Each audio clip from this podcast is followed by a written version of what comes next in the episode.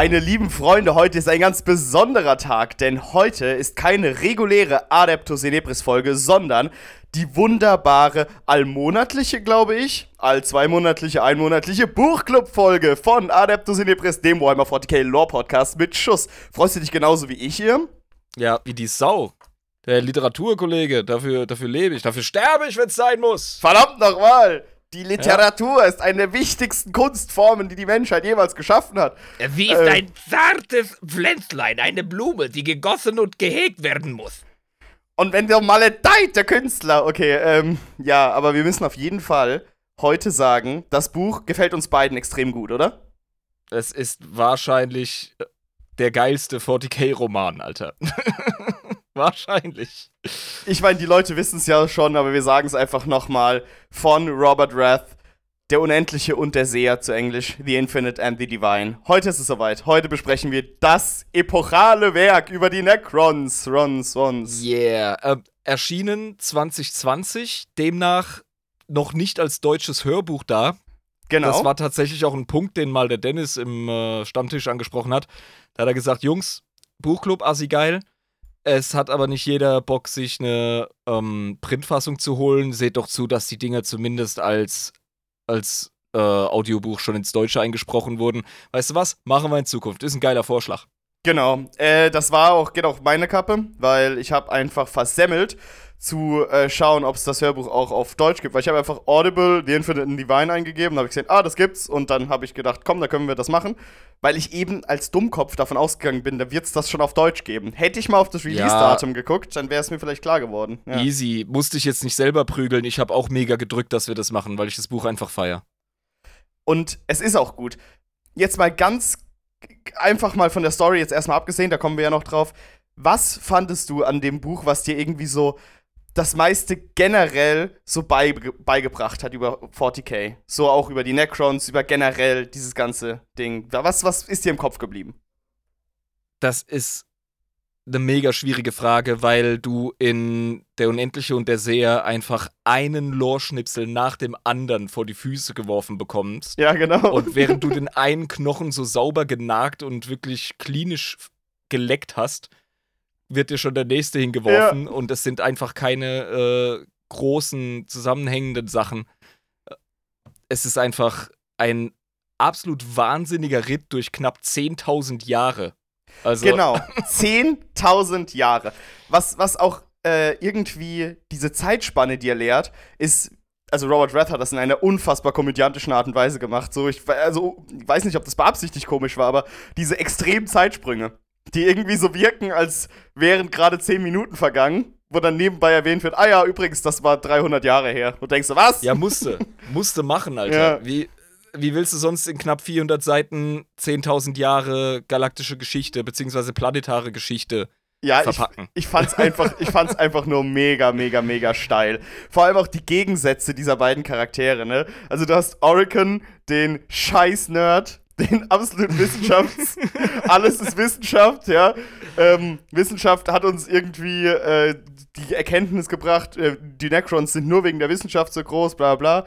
Äh, Überheblichkeit, Überheblichkeit, Kunst ist scheißegal und alle anderen Rassen und Völker sind auch alle scheißegal. Und Trezin, ich muss in die Vergangenheit gucken und alles sammeln, weil sonst ist die Vergangenheit verloren. Und ich finde alle kleinsten Kulturen total interessant und ich kann mich nicht auf irgendeine Sache einigen, was ich erforschen will, sondern alles irgendwie ist cool und ähm, Kunst ist cool und du musst auch mal die kleinen Dinge im Leben betrachten. Trazin übrigens auch der Scheiß-Nerd. Also da geben ja, sich die beiden ja, nix. Das stimmt aber auf einer anderen Ebene. Er ist nicht dieser Wissenschaftsnerd, ja. sondern der Geschichtsnerd. Er, oder ja, Kulturnerd, genau. Kulturwissenschaften, ja. Geschichte, Kultur, der Werdegang, der Aufstieg und der Verfall von Zivilisationen. Das ist ja auch etwas, worauf er einen Fokus legt. Es gibt so eine geile Stelle im Buch, Bevor da du da. Fest, Moment, Moment, erst Bier ja. öffnen. Ja, weil ja, sonst fangen wir da gar nicht mehr damit an, weißt du, wenn ja, wir jetzt anfangen über Wir sind auch direkt reingesprungen hier, keine Community-Pflege, vorwärts, geiles Buch. So, ihr Prost. Ja, Prost. Ich habe auch gedacht, heute ist mal einfach so eine Folge, da geht es wirklich ums Buch. Weil, weißt ja, du? rein da, Alter, rein da. Wir haben 10.000 Jahre zu besprechen, also. Da ist nicht so einfach alles. Äh, Community-Pflege machen wir nächste Woche bei einer regulären Folge, ne? Da haben wir dann auch genug zu sagen. Kein Ding, ja. Nehmen wir uns gerne Zeit für. Gut, super. Also, generell, kannst du mal grundsätzlich, oder soll ich das machen, zusammenfassen, um was es jetzt grundsätzlich geht? Es wäre mir eine Ehre.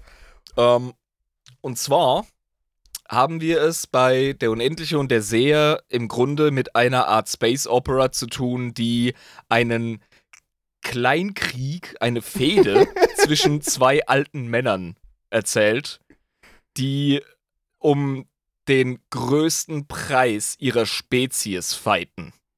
Genau. Äh, ja. Die haben beide unfassbar mächtige Fähigkeiten, verhalten sich aber wie die letzten Schuljungen, die, nachdem sie zum Rektor geschickt wurden und äh, betröppelt zurücklaufen, irgendwie der eine dem anderen noch von hinten so die Hand auf den Hinterkopf schlägt und wegrennt. Nach dem Motto. Sind das quasi alte, extrem mächtige Necrons, die sich aufführen wie die letzten Viertklässler. Das ist einfach nur Wir schön. haben auf der einen Seite Orikan, den Seher. Er ist ein, ja, wie soll man sagen, das ist jetzt wieder das Necron-Ding. Wissenschaft und Esoterik sind ein und dasselbe. Genau. Und ich glaube, das merkt man jetzt. Ich glaube, nachdem du das, äh, das Buch jetzt äh, dir mal reingepfiffen hast, verstehst du endlich, was ich mit diesem Satz meine, den ich ständig wiederhole. Ja, also Wissenschaft ist Oricon, einfach nur Magie. Ja. ja, bei Oricon merkt man das ganz stark. Da ist, da, also wirklich, da werden auch astrologische Begriffe. Astrologie ist ja nach unserem Dafürhalten ein ziemlicher Witz. Das ist ja, na? Hier, ich bin ja. Jungfrau, du bist Löwe und deswegen mag genau. ich äh, keine Erdnussbutter, wenn du links hinter mir stehst und der Wind nach Osten weht oder so. Ähm, ja. Ist eher sehr unwissenschaftlich. Bei den Necron ist das eins. Also da hat es tatsächlich, ja. die begreifen, was die Plane Planeten und ihre Zusammenstellungen und ihre Konstellationen tatsächlich mit der Realität zu tun haben. Ja, und genau. Dementsprechend ist er ja auch ein Astromancer, ein Astromant. Und das macht ihn eben, wie du sagst, zu diesem nach vorne schauenden, zukunftsorientierten Wissenschaftler, der sich kein bisschen um die Vergangenheit schert, der Trazin nahezu nostalgisch anhängt. Und äh, des, daher kommt dieser Kontrast dieser beiden, die du schon angesprochen hast, und ein absoluter Hass, den die aufeinander haben. Aber der hat ja auch einen Grund. Hast du das noch? Äh, ja, ja, der hat einen Grund. Schirm. Weil äh, der Astromancer Oricon kann ja die Zeit sehr, sehr gut beeinflussen. Ne? Mhm. Der kann äh, Sachen, die passiert sind, quasi wieder zurückspulen, kann sagen, ja, ich probiere was anderes, war scheiße. Ähm, wie bei einem Videospiel, wo du einen Ladestand quasi hast, so ein bisschen, vielleicht ein bisschen komplexer, aber ja. Äh, und die Scheißbibliothek, oder was soll ich sagen, Bibliothek, die Lagerhallen von Trazin, die der auf Solemnis hat. ja. ja, absolut, ja. Ähm, die ficken so ein bisschen mit der Fähigkeit von Oricon, Dinge zu tun mit der Zeit weil ja. er ja so Zeitkapseln quasi benutzt, der gute Trazin, die äh, generell einfach mit dem Gefüge des Kosmos und Raum und Zeit allein durch die Existenz seiner äh, Schätze einfach äh, mit den Fähigkeiten von Oricon einfach fickt. Also der kann nicht sein Ding ausnutzen. Und der zweite Punkt ist eben auch dieser absolute Hass auf die potenzielle Macht, die Trazin durch die Sachen hat, die er hat, aber er benutzt sie nicht. Weißt du, Oregon, ja. der, der, der, sieht einfach an diesen Schätzen, die Dresden hat, ein, ein Potenzial wissenschaftlich und halt eben auch esoterisch natürlich, weil das ein dasselbe ist, sie zu nutzen, um mächtiger zu werden. Und da kommen wir nämlich auch zu dem absoluten, absoluten 180 Grad Unterschied zwischen den beiden. Oregon will nämlich aus der Necrodermis rauskommen, um eben ein Lichtwesen zu werden, eine höhere Spezies. Er will quasi über Necrons schaffen. Und mhm. Trezin will einfach nur zurück in das Dasein eines Necron-Tür kommen, wieder eine Seele haben, wieder etwas spüren und kein Roboter in dem Sinne mehr sein. Und das ist auch so ein ganz, ganz diametraler Bestandteil der Beziehung von den beiden, dass sie exakt das Gegenteil quasi wollen für die Necrons. Sehr schön, sehr schön und präzise ausgedrückt, wirklich. Also, da sieht man, dass beide ihr Wesen direkt übertragen in ihren Wunsch, nicht nur für sich, sondern beide sind auch so vermessen, ja, und so absolut egozentrisch, dass sie glauben, sie könnten ihr Bedürfnis dem Schicksal ihrer Rasse überstülpen. Beide, also aber, sie ne? wollen das, sie wollen das nicht nur für sich. Ja, Oricon will nicht nur für sich ein Energiewesen sein, er will, dass die Necron diese Evolutionsstufe genau, ja. erreichen. Und äh, Tracin will nicht nur für sich zurück in die gute alte Zeit, er will, dass die ganzen Necron wieder Necron-Tür sind. Also, ja. die kommen in diesen 10.000 Jahren, in denen wir sie beobachten und begleiten, nicht einmal auf den Trichter, dass sie eventuell falsch liegen könnten. Also die sind auch beide hochgradig selbstverliebt. Die das sind absolut verbohrt. Das ist auch so ja. geil. Äh, die, die hinterfragen noch nicht mal eine Millisekunde ihre Beweggründe oder warum denke ich eigentlich so, sondern das ist einfach ja. so absolut unreflektiert, ernsthaft. Du hattest Millionen von Jahren, das mal irgendwie zu machen. Nein. Nein, nein. Das ist einfach, nein. Ey, natürlich habe ich recht. Das ist doch absurd, was anderes zu behaupten. ja, aber ich finde halt genau. halt auch generell äh, schön, wie auch das ganze Ding anfängt, weil man da auch die, ähm, die Rücksichtslosigkeit des guten alten Drazin relativ schnell zu spüren bekommt. Oh ja, bitte entführe uns in den Plot, denn den können wir als äh, Reittier benutzen, um die verschiedenen Charaktereigenschaften und, und Späße, die die miteinander ja, spielen, ja, ja, ja. einfach mal aufzudröseln, ja. Genau. In uns rein, Diggi. Also, ähm, die gute alte Welt Serenade eine Welt, die einen riesigen, riesigen äh, ja, Faktor in, in der kompletten Story darstellt. Also es, es geht alles um Serenade. Der, genau, der Kern. Also wir begleiten einen Planeten durch 10.000 Jahre Geschichte, ist das richtig? Richtig, wir begleiten einen Planeten und wir begleiten äh, den Kampf um was auch immer in dem Planeten schlummert zwischen diesen beiden Kollegen. Es ist so, der gute alte Drazin hat Bock auf eine Weltenseele von Exodites. Ja, wie man ihn kennt, der ist halt äh, Sammler und der hat gemerkt, oh, hier auf diesem Serenade, das ist ein relativ unberührter Planet. Äh, dort kann ich mir das abgreifen. Warum er das haben will, will wird erst später bekannt. Ne?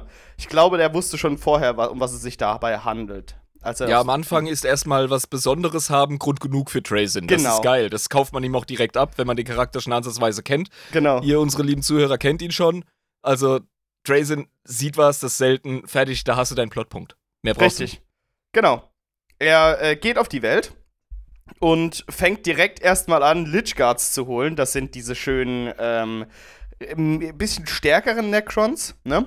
Und schafft ja. es immer, äh, oder das ist auch eine Eigenheit, die der, ne die der, die der Trazen quasi hat. Er ist ja einerseits Overlord der Nihilek-Dynastie Ne? Das ist, mhm. also er ist schon mal eine relativ große Position, hat auch Streitkräfte.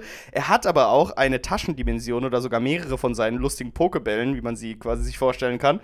Ähm, mhm. Ähm, und kann verschiedenste Wesen, die er vorher gefangen hat, oder ähm, verschiedenste Armeen sogar, kann er ähm, in die Realität rufen, um an seiner Seite zu kämpfen. Und er kann sich in andere Necrons hineinversetzen und äh, diese steuern und wenn die eben sterben, dann stirbt er selbst nicht, weil er ja nicht dieser Necron ist. Das ist eine sehr clevere Taktik, die er öfter mal verwendet.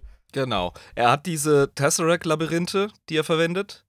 Genau, das ist, genau. Äh, Im Grunde die Pokéball-Metapher, die ist tatsächlich sehr beliebt. Da hast du voll ins Schwarze getroffen. Die kommt immer wieder auf. ja, ist doch wirklich so. Aber es liegt auf der Hand, ganz klar. Und was allerdings auch wichtig zu begreifen ist, wir befinden uns am also irgendwie zum Punkt, da ist noch großer Kreuzzug angesagt am Anfang der Story. Genau, richtig. Und das ist Und halt, das ja. ist ein Punkt, an dem sind wir noch 10.000 Jahre vor dem geplanten großen Erwachen der Necron. Und das ist wichtig, weil es sind nur ein paar wach. Es sind nicht schon irgendwie ein paar Millionen wach, wie zum Zeitpunkt äh, der Indomitus-Ära. Mhm. Wir haben es mit Auflagen hier zu tun. Also ein Necron, der wach ist und andere Necron aufweckt für seinen Shit, der muss sich auch irgendwo verantworten. Ähm, in, wie das passiert, dazu kommen wir noch. Nur, genau. dass wir das schon mal im Kopf behalten. Lichguards sind höhere Necron im Vergleich. Das sind im Grunde Bodyguards. Und die sind teuer. Und wer die zu früh weckt, der beschädigt sie. Genau, aber Trezin will halt Scheiße haben und sammeln. Trezin gibt halt keinen Fick, es ist Trezin, genau. Alter. Weil der denkt sich, Alter, okay, cool, dass das Konzil der Necrons das bestimmt hat. So, okay, mhm, cool. Necron-Gericht, alles schön und gut. Ich weiß, komme ich davor, wenn irgendwas ist, aber siehst du nicht, wie das funkelt? und weißt nicht, was für einen historischen Wert das hat. genau. ja. Und äh, es ist auch sehr schön beschrieben, wie, äh, wie die Exodites auf dem Planeten Serenade absolut verbissen und halber ums Überleben kämpfen, als der da einfach reinmarschiert mit seinen Arschlochtruppen, ähm, die natürlich technologisch voll überlegen sind. Äh, aber trotzdem richtig krass aufgeraucht werden, mehr oder weniger, ne? Von den ja, Dinosaurier-reitenden Elder. Ja, klar. Also ja. die sind absolut mit Herzblut und absoluter Überzeugung und heftigen Fähigkeiten sind die am Start und haben ihren krassen Standoff. Es ist der epischste Moment ihrer Zivilisation. Und für ihn ist es ein anderer Tag im Büro. Das ist Mittwoch bei ihm. Genau, aber und das ist so traurig, ey. Genau, aber Trezin wirkt auch zwischendurch so leicht angenervt von dem Widerstand. Ja. Aber er, er, er, hat überhaupt gar keine Empathie. Ihm ist es irgendwie völlig egal, warum die da jetzt einfach so unfassbar um diese Weltenseele kämpfen, die ein absoluter Bestandteil dieser Welt ist. Ja, sonst können die Exodites da nicht mehr drauf leben. Und er geht halt einfach in dieses Untergrund-Baum-Ding rein, ne? Wo überall, das wird ja auch so schön beschrieben, wo dann überall so Geweihe sind, ne? Und das Heiligtum, diese, ja. Das Heiligtum, wo man die Präsenz einfach auch wirklich merkt. Und er hätte auch die Möglichkeit gehabt, das komplette Heiligtum mitzunehmen. Das erzählt auch irgendwann mal später noch, aber er hat sich da irgendwie trotzdem dagegen entschieden, weil er nur diesen kleinen Seelenstein haben wollte. Dieser Seelenstein ist aber etwas Größeres. Es ist etwas Wichtigeres. Ne? Mhm. Es ist, wie sich später herausstellt, das Astrarium Mysterios. Dun, dun, so dun. Das ist das kleine, ähm, der kleine Doodlebug, das, äh, ja. das, das Spielzeug, das ähm, Gimmick vom Mickey Mouse Heft, um das sich die beiden den ganzen Roman prügeln. Richtig. Das ist die kleine Plastiklupe, ja. das Detektivset, ja. ja. Wo beide Kinder dasselbe haben wollen und die Mutter sagen muss: Ja, jeder von euch hat ein Heft bekommen, der eine hat das Detektivheft, das andere das andere, jetzt hört auf euch zu streiten. So, aber ja, die wollen es beide haben. Ähm, und das merkt am Anfang äh, Trezor noch gar nicht, dass es eigentlich beide haben wollten. Er weiß, Oricon ist ein Arschloch und der kannte den auch schon vorher und äh, die haben die ganze Zeit schon Streit gehabt. Die sind Ab schon längst verfeindet, das ist wichtig. Genau. Ja. Und er ist halt so in seiner Galerie und macht mal wieder irgendwie gar nichts von großem Zweck, sondern macht wieder irgendwelche Sachen, damit die Galerie schöner ist. Ähm, und kriegt dann mit, dass eingebrochen wurde. Und das findet er ziemlich scheiße. Ja. Und wer wird da wohl eingebrochen sein? Hm, äh, keine Ahnung. Also ich kann mir niemanden vorstellen, der bei Trezin in die, in die äh, Bibliothek oder ins Lager einbrechen würde unser, unser Taschenspieler, unser, unser Hofmagier, unser Quacksalber und Sternenschauer. Oricon. Genau, der Oricon ja. ist am Start. Hat ein paar Aliens freigelassen um für Ablenkung zu sorgen. ja, natürlich. Also, stell dir vor, du rennst einfach durch die Wohnung von jemandem, von dem du weißt, der hat total viele Haustiere und der musste, wenn er bei der Arbeit ist, halt in verschiedenen Zimmern lassen und du rennst ja, genau. durch den Gang und machst beiläufig so Türen auf. Ja, genau. Und das Gebell und das Gejaule wird immer größer, je weiter du durch die Wohnung schreitest. Ungefähr so stelle ich es mir vor, wie so da durch die Galerie geht. Und der macht es ja später noch viel extremer, der Oricon, als ja, er dann nochmal in die Galerie da reinbricht. Aber, äh, oder das ist ja nicht, der geht ja wirklich dann in, in andere Dimensionen und so. Ich meine, das ist ja auch so ein interessantes Ding, dass der Trescent da komplette Schlachtfelder hat, die er einfach wieder in so kleinen Dimensionen da geparkt ja, hat. Ja, seine ne? riesigen ja. Galerien, die er wirklich platzsparend, ja. Genau. Der TARDIS-Effekt. Das ist sowas Geiles einfach. Aber ja, ähm, genau. Es ist also so, äh, der gute Trescent ist ja auch nicht von gestern und konfrontiert eben den Oricon. Und dort haben sie halt, wie gesagt, die erste Konversation, wo du dann wirklich im Buch mitkriegst, was ihr, ihr scheiß Deal ist und was ihr Problem ist. Wo sie auch sagen so, ey, hör jetzt auf, die ganze Zeit in der Vergangenheit zu schwelgen, wir sind Necrons, wir werden diese Galaxie wieder beherrschen, du musst dich in die Zukunft, äh, an die Zukunft wenden und dann sagt irgendwie Jason, du kannst so viel in die Zukunft gucken, aber bist trotzdem so ein kleiner hängengebliebener Spast. Ähm, wie kann das eigentlich sein? es, es trifft eigentlich ziemlich genau, den Dialog, so wie du ihn ja. schreibst. Ernsthaft. Also, ja. der Kern ist drin. Auch Tracens herablassende Art, so nach der Rede von Oricon, ist genau, genau. richtig. Ja. Das ist mir so aufgefallen. Ich musste einfach lachen. Ich weiß gar nicht, ob es Robert Rath extra so geschrieben hat, dass Drazin scheiße witzig ist, aber Drazin ist scheiße er, er lustig. Er ist scheiße witzig, wirklich. Also auch wenn er, auch wenn er an die Wand argumentiert wird, dann kommt er halt mit irgendeiner Beleidigung oder so. Das genau. ist großartig. Und die geben sich ja auch auf einer ähm, ziemlich hinterfotzigen Ebene teilweise. Also erstmal grüßen sie sich wirklich höflich. Genau. Ja? Und, und bezeichnen sich, sich auch immer als, als liebe Kollegen und verbeugen sich und vor allem, wenn sie vorm Gericht sind, aber da kommen wir ja gleich zu. Ja. Äh, großartig, aber sind jederzeit bereit, sich gegenseitig einfach äh, ein Messer in den Rücken zu rammen oder sich halt einfach offen die Augen auszukratzen. Das ist großartig. Das ist einfach wirklich nur schön. Was aber der Knackpunkt ist, der absolut relevante Knackpunkt, es kommt dabei raus, dass das Astrarium Mysterios irgendwas total Wichtiges sein muss für die Necrons, aber Oregon rückt nicht wirklich mit der Sprache raus, warum. Aber ja, er kann es ja nicht noch interessanter machen für Tracy, dann will er es ja noch mehr sammeln. Ja, genau. Aber er äh, schafft es mit einer Finte, das gute Astrarium Mysterius tatsächlich zu klauen. Und beim Versuch, äh, das wieder zurückzuklauen, macht der Arsch viel von der Galerie kaputt. Also, ja. er macht wirklich einfach. Da merkt man auch, im ganzen ähm, Roman merkt man, dass Oricon hat überhaupt gar kein Verständnis für den Wert dieser Gegenstände. Null. Null. Das Kein ist Respekt, absolut ja. scheißegal. Der macht das einfach immer kaputt, wenn er dadurch einen Vorteil hat. Ähm, ja, und das ist halt, ja. das ist halt Traysons Weak Spot. Also ja.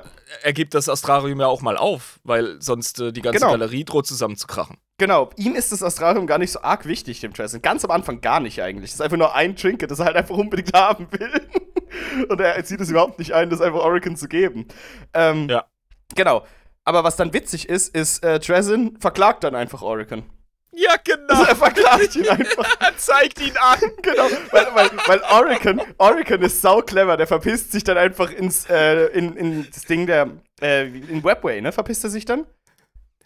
Ja. Oricon, aber er versucht es irgendwie in den Webway zu kommen, um weg von Dresden zu kommen. Und dann kriegt er plötzlich den Anruf. Ja? Der macht andere Sachen als Webway, glaube ich. Es wird aber ja. irgendwie so beschrieben. Auf jeden mhm. Fall ähm, kriegt er einen Anruf in Form ja. von einem übernommenen Skarabäus, der sagt, ey, äh, Bruder, du wurdest angezeigt. Gib dich sofort dahin, zieh nicht über los, zieh keine 200 Euro ein. Zum, zum erwachten Konzil, oder wie hieß das? Genau. Wurde das, er gebeten. The Awakened so Council. Also ich hab's im Englischen ja, genau. gehört. Ja, genau. Und äh, sobald der Name fällt, ja, äh, der klägert äh, Tracin der Unendliche und dann direkt der Bastard! Der Bastard direkt angefangen so zu pöbeln. direkt. und oh, Necron, die einfach 50.000 Mal emotionaler sind als 80% der Astartes in Romanen. Das ja, finde ich ja. auch so geil. Und, und, und, was ich auch cool finde, ist diese krassen Charakterzüge, die die verschiedenen Necrons haben, die relativ hohen, die ja dieses Konzil ausmachen. Das ist so witzig, ja. wie, wie, viel Charakter, wie viel Persönlichkeit die haben. Ne? Die sind ja gespickt davon. Das ähm, ist keine Ahnung, ja. Also mehr als die Ninja Turtles, die kannst du kaum auseinanderhalten. Die, da ist jeder einzeln wirklich so sein Charakter, das ist gestört. Genau, das ist total geil auch äh, dargestellt. Und ich finde es einfach heiß bei dem kompletten Gespräch, wie am Anfang erstmal ähm, Trezin ein ziemlich gutes Argument bringt, ja, dass einfach der Diebstahl nicht geht. Dann sagt Oracle, Alter, das gehört sowieso alles nicht dir. Hast du schon mal gesehen, wo du das alles her hast? Genau, genau. Trezin beginnt mit dem Argument, das sind unschätzbare Gegenstände, die hast du kaputt gemacht. Du bist nicht nur eingebrochen, du hast auch hier Sachbeschädigung begangen. Geht mal gar nicht. Ja.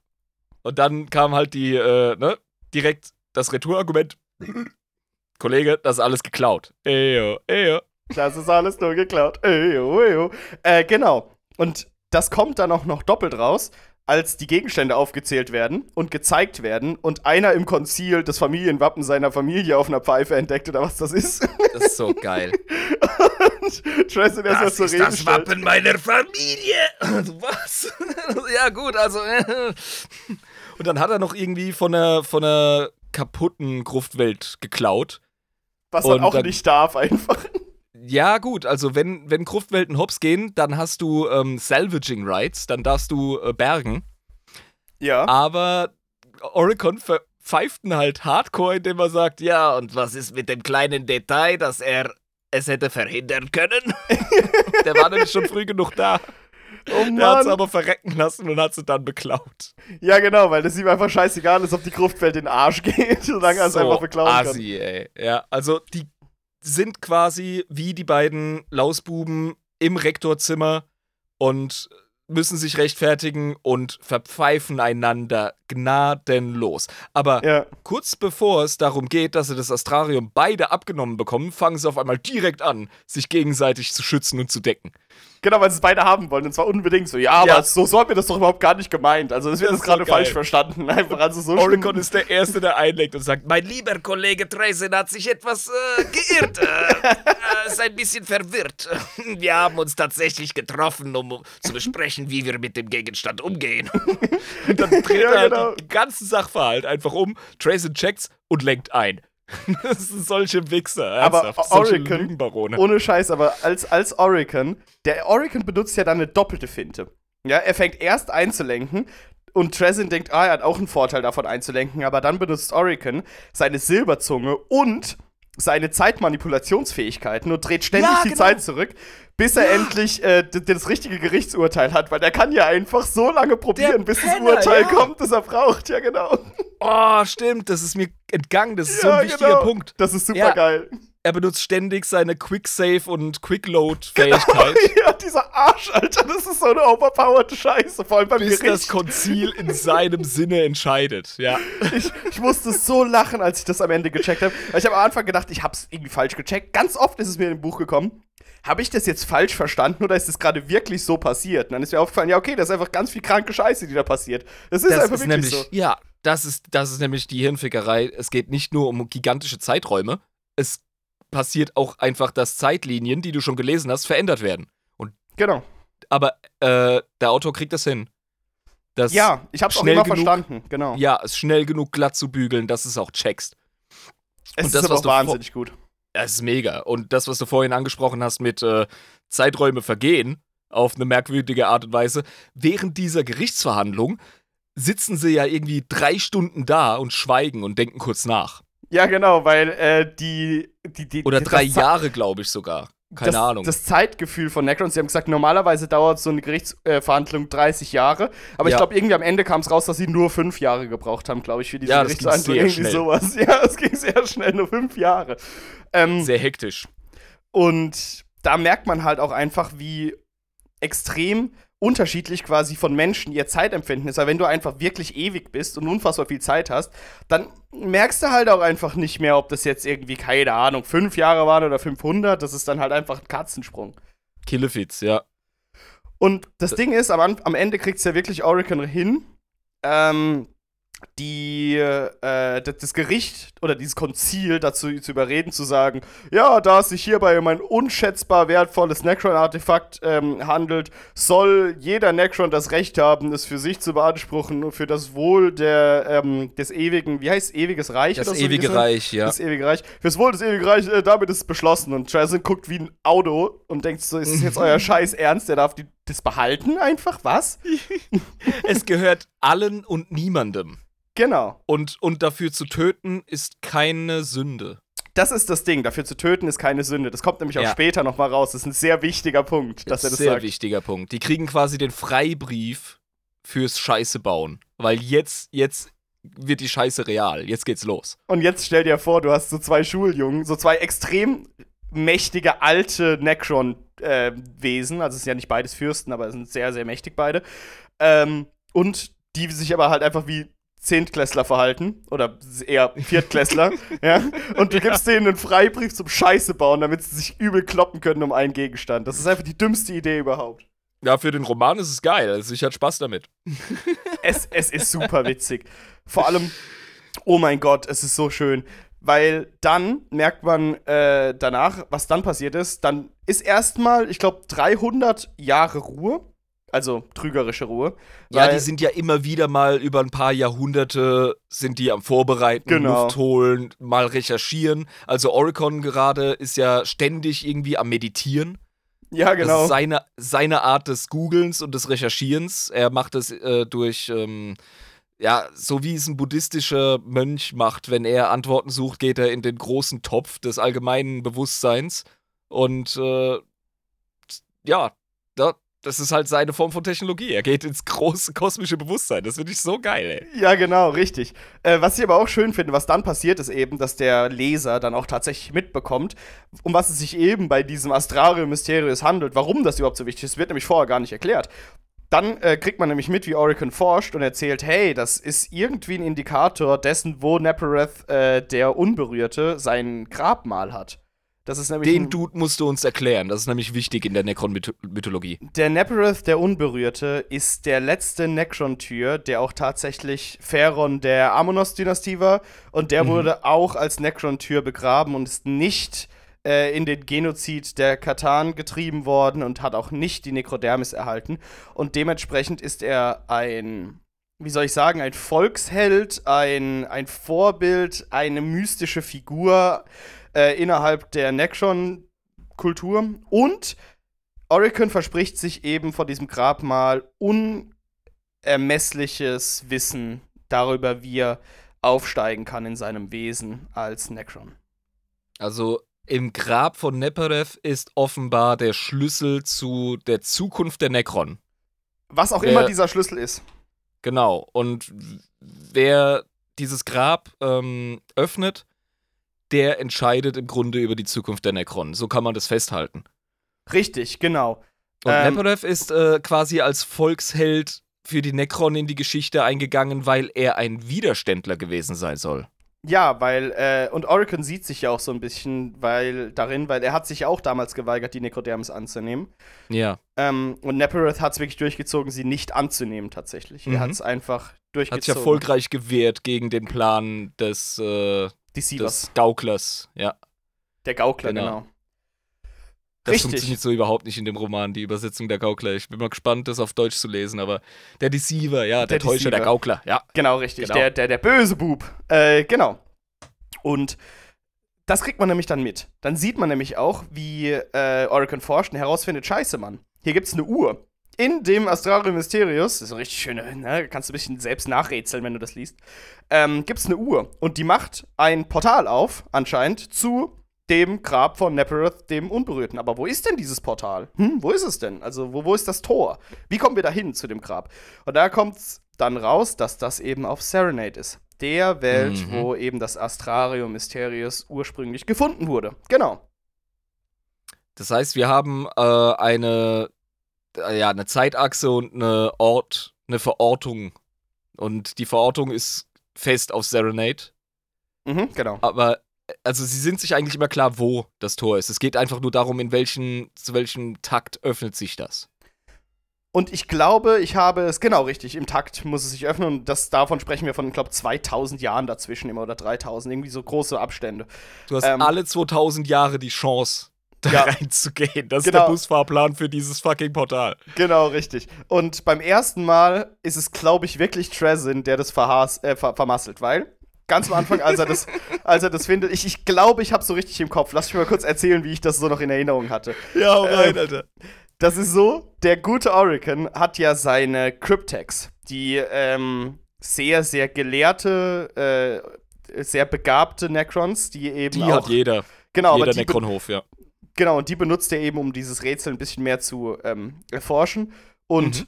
er verspürt aber schon so ein bisschen, ja, Jason hat sich lange nicht mehr gemeldet. Ich vertraue ich vertrau dem Braten einfach nicht. Aber der hat nur noch ganz wenig Zeit, um quasi da reinzukommen in dieses Portal. Ähm, was dann aber passiert ist, er weiht dann quasi seine äh, Cryptex ein und einer verhält sich ein bisschen komisch. Einer ist so ein bisschen aus der Reihe. So. Ja, genau. So ein bisschen halt, ja. Und der denkt so, okay, ich mache da jetzt mal ein paar mathematische Formeln, die ich denen vorher beigebracht habe, die sie eigentlich aus dem FF sagen können. Und wenn das Stresin ist, dann muss er das ja irgendwie nachrechnen und deswegen ist er langsamer. Und tatsächlich ist es auch so, dass er.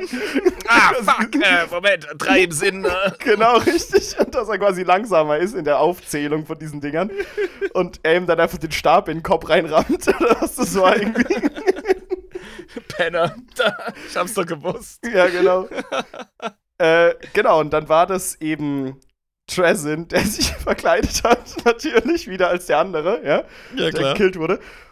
Aber meldet sich dann irgendwie von oben rechts quasi von der Kuppel und hat so ein scheiß Sprengding in der Hand, ne? So ein C4-Knopf quasi nach dem Motto. Ja, bei Star Wars wäre es ein Thermaldetonator. Also einfach das Äquivalent einer Handgranate für Necrons. Genau, richtig. Und äh, hat das schon irgendwie und erzählte mir irgendwie, dass er da schon die, die Stoffe von diesen explosiven Skarabäen in seinen Körper geleitet hat oder so von ja. Und da muss er einfach nur den Knopf drücken und dann vermehren sich irgendwie diese Skarabäen über die nächsten 48 Stunden und fressen ihn von innen auf oder so ein kranker Scheiß. Ja, ähm, es ist tatsächlich irgendeine gestörte Xenos-Rasse. Also irgendwie genau. ähm, so ein das ist Ungeziefer. Er lässt einfach Ungeziefer los in seinem Haus. Ja, genau, richtig. Äh, mit, mit diesem äh, Drücken vom Knopf. Und was ich auch ja. einfach schön finde, ist, wie er vorher noch die Fingerguns macht und auf, auf Oricon schießt, so wie der letzte Idiot. Ja. zack, zack. Das fand ich so witzig. Das sind mächtige Necrons einfach, die so unfassbar viel Macht haben. Aber er lässt sich nicht nehmen, noch so eine scheiß Schuljungen-Geste zu machen, so nach dem Motto, ich hab dich gefickt. Die schicken sich auch permanent irgendwelche Glyphen hin und her, die übersetzt heißen, ähm, keine Ahnung, mögest du die nächsten 3000 Jahre in ständigen Qualen und genau. Angst leben oder so, was das Äquivalent von einem Mittelfinger ist oder einfach Richtig. so ein Fick dich. Und das schicken die sich wirklich, ja, das wird ja auch öfter erwähnt, dass irgendwie wieder so eine Nachricht durchkommt. Ja, immer so Mittelfinger-Emojis, die nur sie sehen können. Ja, die haben ja ihren, ihren Messenger, haben sie ja im Kopf. Also, Ganz genau. Necron sind geil, ey. Oh, ist das schön. Und ähm, was wir auch noch nicht erwähnt haben, dass sie ja die ganze Zeit die Zeit zurückschrauben können. Also, äh, dass es so richtig langsam wird, so richtig Bullet-Time-mäßig. Oh, ich schraube jetzt die Zeit ungefähr fünf Sekunden zurück, als ich Durst auf ein Bier hatte. Und mach eins auf. Ich mach jetzt auch eins auf. So, wir müssen ein bisschen vorwärts machen auch, sonst verhaspeln wir uns richtig. immer. Bisher, ich muss ganz ehrlich sagen, ist es eigentlich ganz okay, weil so kriegen wir die Grundstimmung und vor allem die Prämisse gut hin. Ja. Dass, dass jetzt ist klar, jetzt geben sie sich einfach nur den Bitch-Slap hin und her. Äh, mein Astrarium, dein Astrarium und genau. alle 2000 Jahre gibt es mal eine Chance, was damit zu machen. Die Jungs brauchen einfach ein bisschen. Ja. Genau. um aus dieser, ja, aus dieser Schleife des sich gegenseitig Fertigmachens rauszukommen. Das Ding ist, äh, der gute Dresden hat ja jetzt auch rausgefunden, für was das Mysterius gut ist. Ähm, das äh, Astrarium Mysterius heißt es, glaube ich. Ja, dieser Name. Ähm, genau. Nennen das Astrarium, ja. Astrarium, genau. Ähm, und ist jetzt auch öfter mal auf Serenade unterwegs, der gute Dresden. Der guckt sich das einfach mal an, hat herausgefunden, oh, da haben sich jetzt Menschen angesiedelt. Relativ primitive, aber so klein, ne? Eben, weil die Exoditen Aldari, die sind ja gefickt. ja, genau, die haben sie ja kaputt gemacht aus Versehen. Ja.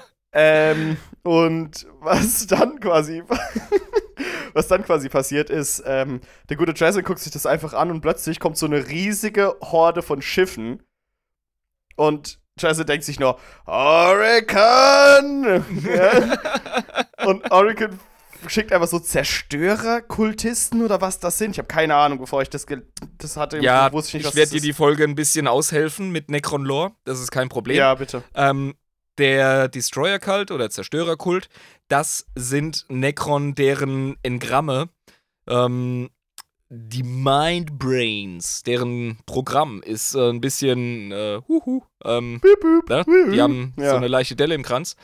Und die haben Schuss weg, ja. Ja, die sind so ein bisschen wie die Old Crons. Wir haben uns ja mal zwischen, äh, über den Unterschied zwischen New Crons und Old Crons unterhalten. Die haben ja einen Lore-Wechsel bekommen vor Jahren. Genau, ja. Und da waren es ja noch äh, nichts anderes als komplett durchweg seelenlose Killermaschinen.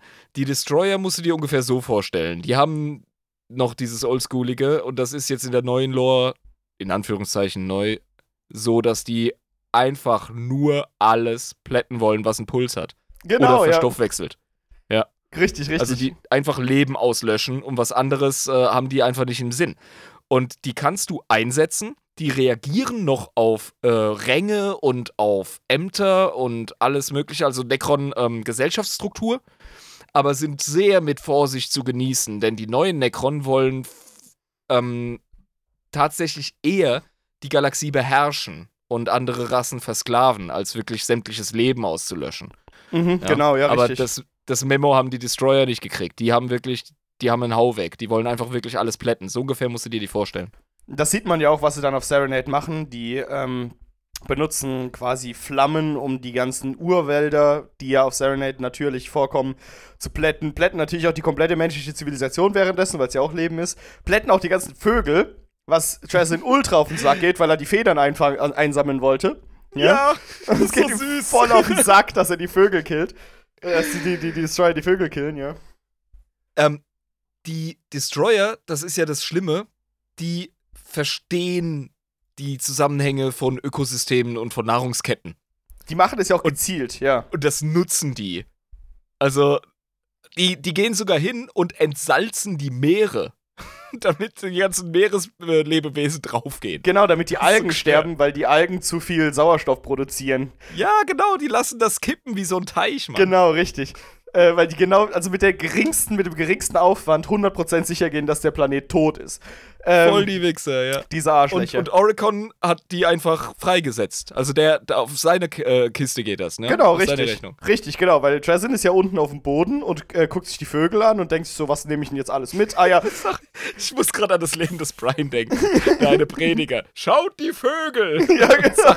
Sagt's immer wieder, weil ich weiß, was er sagen will. ja, genau. Äh, und, und, und Schaut die Vögel! Ich habe hier Destroyer-Kult, Alter. Deine Vögel sind jetzt im Arsch. Und, und Trazin geht es halt auf den Sack, killt ein paar Destroyer. Äh, und äh, schaltet sich dann mit Oricon kurz und sagt, Oricon, ich finde das nicht in Ordnung, was du da gerade gemacht hast. Das ist sau unhöflich. so nach dem Motto, ich wollte ja. das hier einsammeln. Ähm, und ist halt mega an angenervt quasi. Also no ein normaler Mensch wäre bei einem Anblick von so einem Einsatz von Zerstörern einfach äh, entsetzt und moralisch absolut entrüstet, dass man sowas tut. Und Dresden ist mehr oder weniger einfach unfassbar angepisst, aber nicht wirklich aus moralischen Gründen, sondern einfach, weil kann er ja sammeln, das ganze Zeug. Er hat tatsächlich aber auch ein Verständnis äh, für die Ästhetik von Kulturen. Also erinnere dich, später im Roman bleibt genau. er an einem, an einem Puppenspiel hängen. Sehr lang sogar, ja, genau. ja. Und er, und er, er, er analysiert es total runter. Also er hat ein, er hat ein richtiges ähm, Verständnis, äh, weil er gesagt hat, jo, Weißt du, wenn es mir einfach nur ums Leben ginge, ums Leben an sich und die Fähigkeit, sich zu vermehren, da er stört sich ja daran, dass die Menschheit sich während des großen Kreuzzugs so breit macht, weil er sagt, äh, jetzt weichen total viele Xenos-Zivilisationen, die man sich auch anschauen kann, die auch cool sind fürs Setting, verdammt normal. Genau, ja? er ist eigentlich ein Fan. Ja, und dann, dann sagt er noch so, hey, pass auf, wenn es mir nur darum ging, wie gut eine Spezies darin ist, sich zu vermehren und zu verbreiten, sorry, dann kann ich auch Einzeller sammeln. Die machen das am besten. Aber die sind halt langweilig für ihn der Vergleich der Menschheit mit Einzellerkulturen. Das ist so Trazin, das ist so Necron. Genau. Das ist geil. Aber er findet es halt einfach äh, spannender, die Menschen zu sammeln, weil äh, er halt herausgefunden, also er hat auch gesagt, die sind irgendwie langweilig geworden seit der Horus Heresy, weil die seitdem ja. so vereinheitlicht wurden und deswegen sammelt er die nicht mehr so gerne. Ja, alles genau, gleich ist. Wirklich wie so ein Warhammer-Fan. Die neue Eddie nervt, Alter, die ist voll lahm. Guck genau. mal, ich habe hier noch, äh, ich, ich, meine Sammlung von Legionshelmen war komplett und jetzt gibt's wie viele Chapter von Astartes? Ich komme gar nicht mehr hinterher. Ja, genau. Äh, aber äh, Oricon schafft es tatsächlich wirklich größtenteils diesen Planeten absolut zu plätten und ihn unbewohnbar zu machen. Zwischendurch, zwischenzeitlich, ja. Das war eine traurige Stelle, da war mir echt ein bisschen mulmig, muss ich echt sagen. Ja, weil er einfach äh, für dieses scheiß Astrarium ähm, die Welt Serenade killt. Weil es ihm wichtig ist irgendwie. Außerdem, das sagt so ein, das sagt so ein Pro-Imperiums-Fuzzi wie ich, weißt du, der einen Exterminatus-Witz nach dem anderen reißt. Und bei Serenade habe ich auf einmal, weil die Necron-Zerstörer drüber gehen, habe ich auf einmal ein flaues Gefühl im Magen. Alter. Weil es die Necrons sind? Lol. ja. ja, genau, aber trotzdem, irgendwie, es ist schon eine traurige Situation, aber. Klar, ja. Aber es ist ja auch so, der gute Oricon kommt ja danach aber trotzdem nicht mit dem Astrarium weg, ne? Mhm. Der holt sich das nämlich anders. Der gute Trezin geht nämlich in eine seiner größeren, also er hat ja in seiner in seiner Galerie hat er ja, wie wir vorhin angesprochen haben, diese größeren Schlachtfelder, ne? Ja. Und da versteckt er auf einem Ork-Schlachtfeld das Astrarium in einem Kopf von einer Gorg- oder Morg-Statue. Das weiß er noch nicht so genau, was das ist. Von, von einem Gorgonaut. Oder dem Gargant. Genau. Ja. Bloß genau. sieht halt aus wie Gorg oder Morg, weil er ja, selbst noch nicht ja. gecheckt hat, was es ist, genau, ja. Ja. Das sind ja die Ork-Titanen, in Anführungszeichen, über die wir schon gesprochen haben. Ja, stimmt. Er hat ein äh, Ork-Diorama und da drin versteckt das. Was clever genau. ist, weil, wie gesagt, äh, Oricon ist sowieso ständig genervt von diesen Taschendimensionen und diesen Galerien, weil sie außerhalb ähm, der Zeit sind und den Zeitfluss auch stören, weil du Dinge rausnimmst aus der Realität und der Kausalität und dem Zeitverlauf und das stört enorm deine Weitsicht. Ich kann mir vorstellen, dass Elder-Weitseher auch davon enorm genervt sind. Ja, ne? Also, das kann Oder? ich ja vollkommen verstehen, weil ich meine, es fickt halt wirklich mit dem Zeitgefüge, was der da macht. Genau. Und es in so einem Ding, in so einem, äh, in so einer temporalen und ähm, ja, kosmischen Tasche zu verstecken, das ist geil. Das ist crazy, ey. Das gefällt mir vor allem ist es halt wirklich clever, weil normalerweise findet man die Scheiße ja dann echt nicht. Ähm, ja. Plus, er spürt dann irgendwie eine schwere Erschütterung der Macht. Besser kann ich das nicht nennen. Ja, es ist so, ja. Er hat Wege. Er ist genial, der Oricon. Er genau. hin.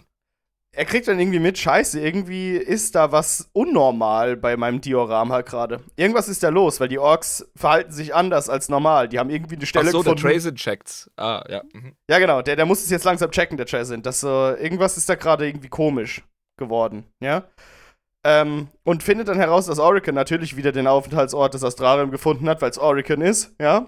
Also es, Ja, wird auch genau. nie, es Mhm. wird auch nie wirklich erklärt, wie die das rausfinden, wo es ist. Die sind dann plötzlich einfach da, ne, und holen sich wieder zurück. Aber es wird eine Menge erklärt in dem Buch, Alter. Also, nur mal so nebenbei. Ganz, ganz viel Techno und ähm, Esoterik, bla. Das schon, was, ja. aber, was aber wirklich verhält, finde ich. Also, das ist, ähm, keine Ahnung, das ist ein bisschen wie in einer guten Star Trek-Folge, wo das Techno-Bla wirklich reinpasst, weil es gut verwendet wird, weißt du? Ja, nicht, nicht überschwänglich, sondern genau da, wo es halt wirklich verwendet wird. Beziehungsweise genau. wo es halt notwendig kannst- ist. Du kannst dir noch einen Reim drauf machen, obwohl Dinge beschrieben werden, die gar nicht existieren. Also, das, ist, das hat Robert Ruff super gemacht, muss ich echt sagen. Genau. Was aber, wie gesagt, das Ende vom Lied dieses ganzen, dieser ganzen Ork-Situation ist. Orican hat natürlich die Dimension geöffnet durch seinen Einbruch und hat einen War gestartet. Aus Versehen. Und zwar von Warboss Skullcrack. Einem, äh, wie hießen die nochmal? Ein Painboy dürfte es doch sein, ne? War das? Ein Painboy, ist das nicht äh, der Mad Dog äh, Ja. irgendwas gewesen, Ah, ja, der hinterher kam? Ja, nee, das ist ein anderer, stimmt. Aber genau, das ist äh, Skullcracks War, war das auf jeden Fall. So, ich habe das, glaube ich, Mhm. nicht verwechselt. Genau, richtig. Skullcracks War. Blöde Situation, ne? Weil jetzt kann halt der gute Orican die, dieses Astrarium benutzen, aber hat jetzt herausgefunden, weil er in die Zukunft guckt, scheiße, der Orc War steuert direkt auf Serenade zu. Und wenn der da ist, dann verhindert der unsere Möglichkeit, das Teil zu öffnen, das Tor, um da reinzukommen, weil das natürlich wieder genau darauf fällt, wo sich mal wieder der Busfahrplan verhält, wo das Tor aufgeht. Ja, okay. Ja, stimmt. Der Orc War wurde ausgelöst von der Fehde der beiden, weil Oricon wieder in die Galerie eingedrungen ist Richtig, genau. und die freigesetzt hat. Ja, das ist geil. Die, die ficken ständig mit der Timeline von diesem Planeten. Also ich glaube, die Hälfte der Geschichte von Serenade ist tatsächlich in die Gänge geleitet worden von diesen beiden Deppen. Ich glaube sogar die ganze Geschichte, ne? Weil alles, was da irgendwie passiert auf dem Planeten, hat was mit den beiden zu tun. ja, das ist so. Diese Arschlöcher. Genau. Äh, und was dann passiert, ist sehr interessant. Das ist erstmal sehr, sehr schrecklich für die Menschensiedler dort, weil fuck, grüne Flut und äh, du, da gibt's eine Szene, die ist mir im Kopf geblieben, die muss ich schnell loswerden.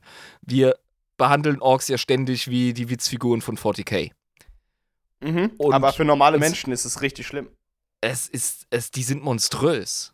Im wahrsten Sinne. Also, da gibt's eine Szene, wie eine Frau, die versucht, ihre Kinder in Sicherheit zu bringen, von einem Orkboy gekrapscht wird, mit der, mit der einen Hand so um die Hüfte, so groß sind die ja teilweise, Ja, genau. und er beißt ihr so beiläufig den Kopf ab, weil er gerade Bock auf einen Snack hat.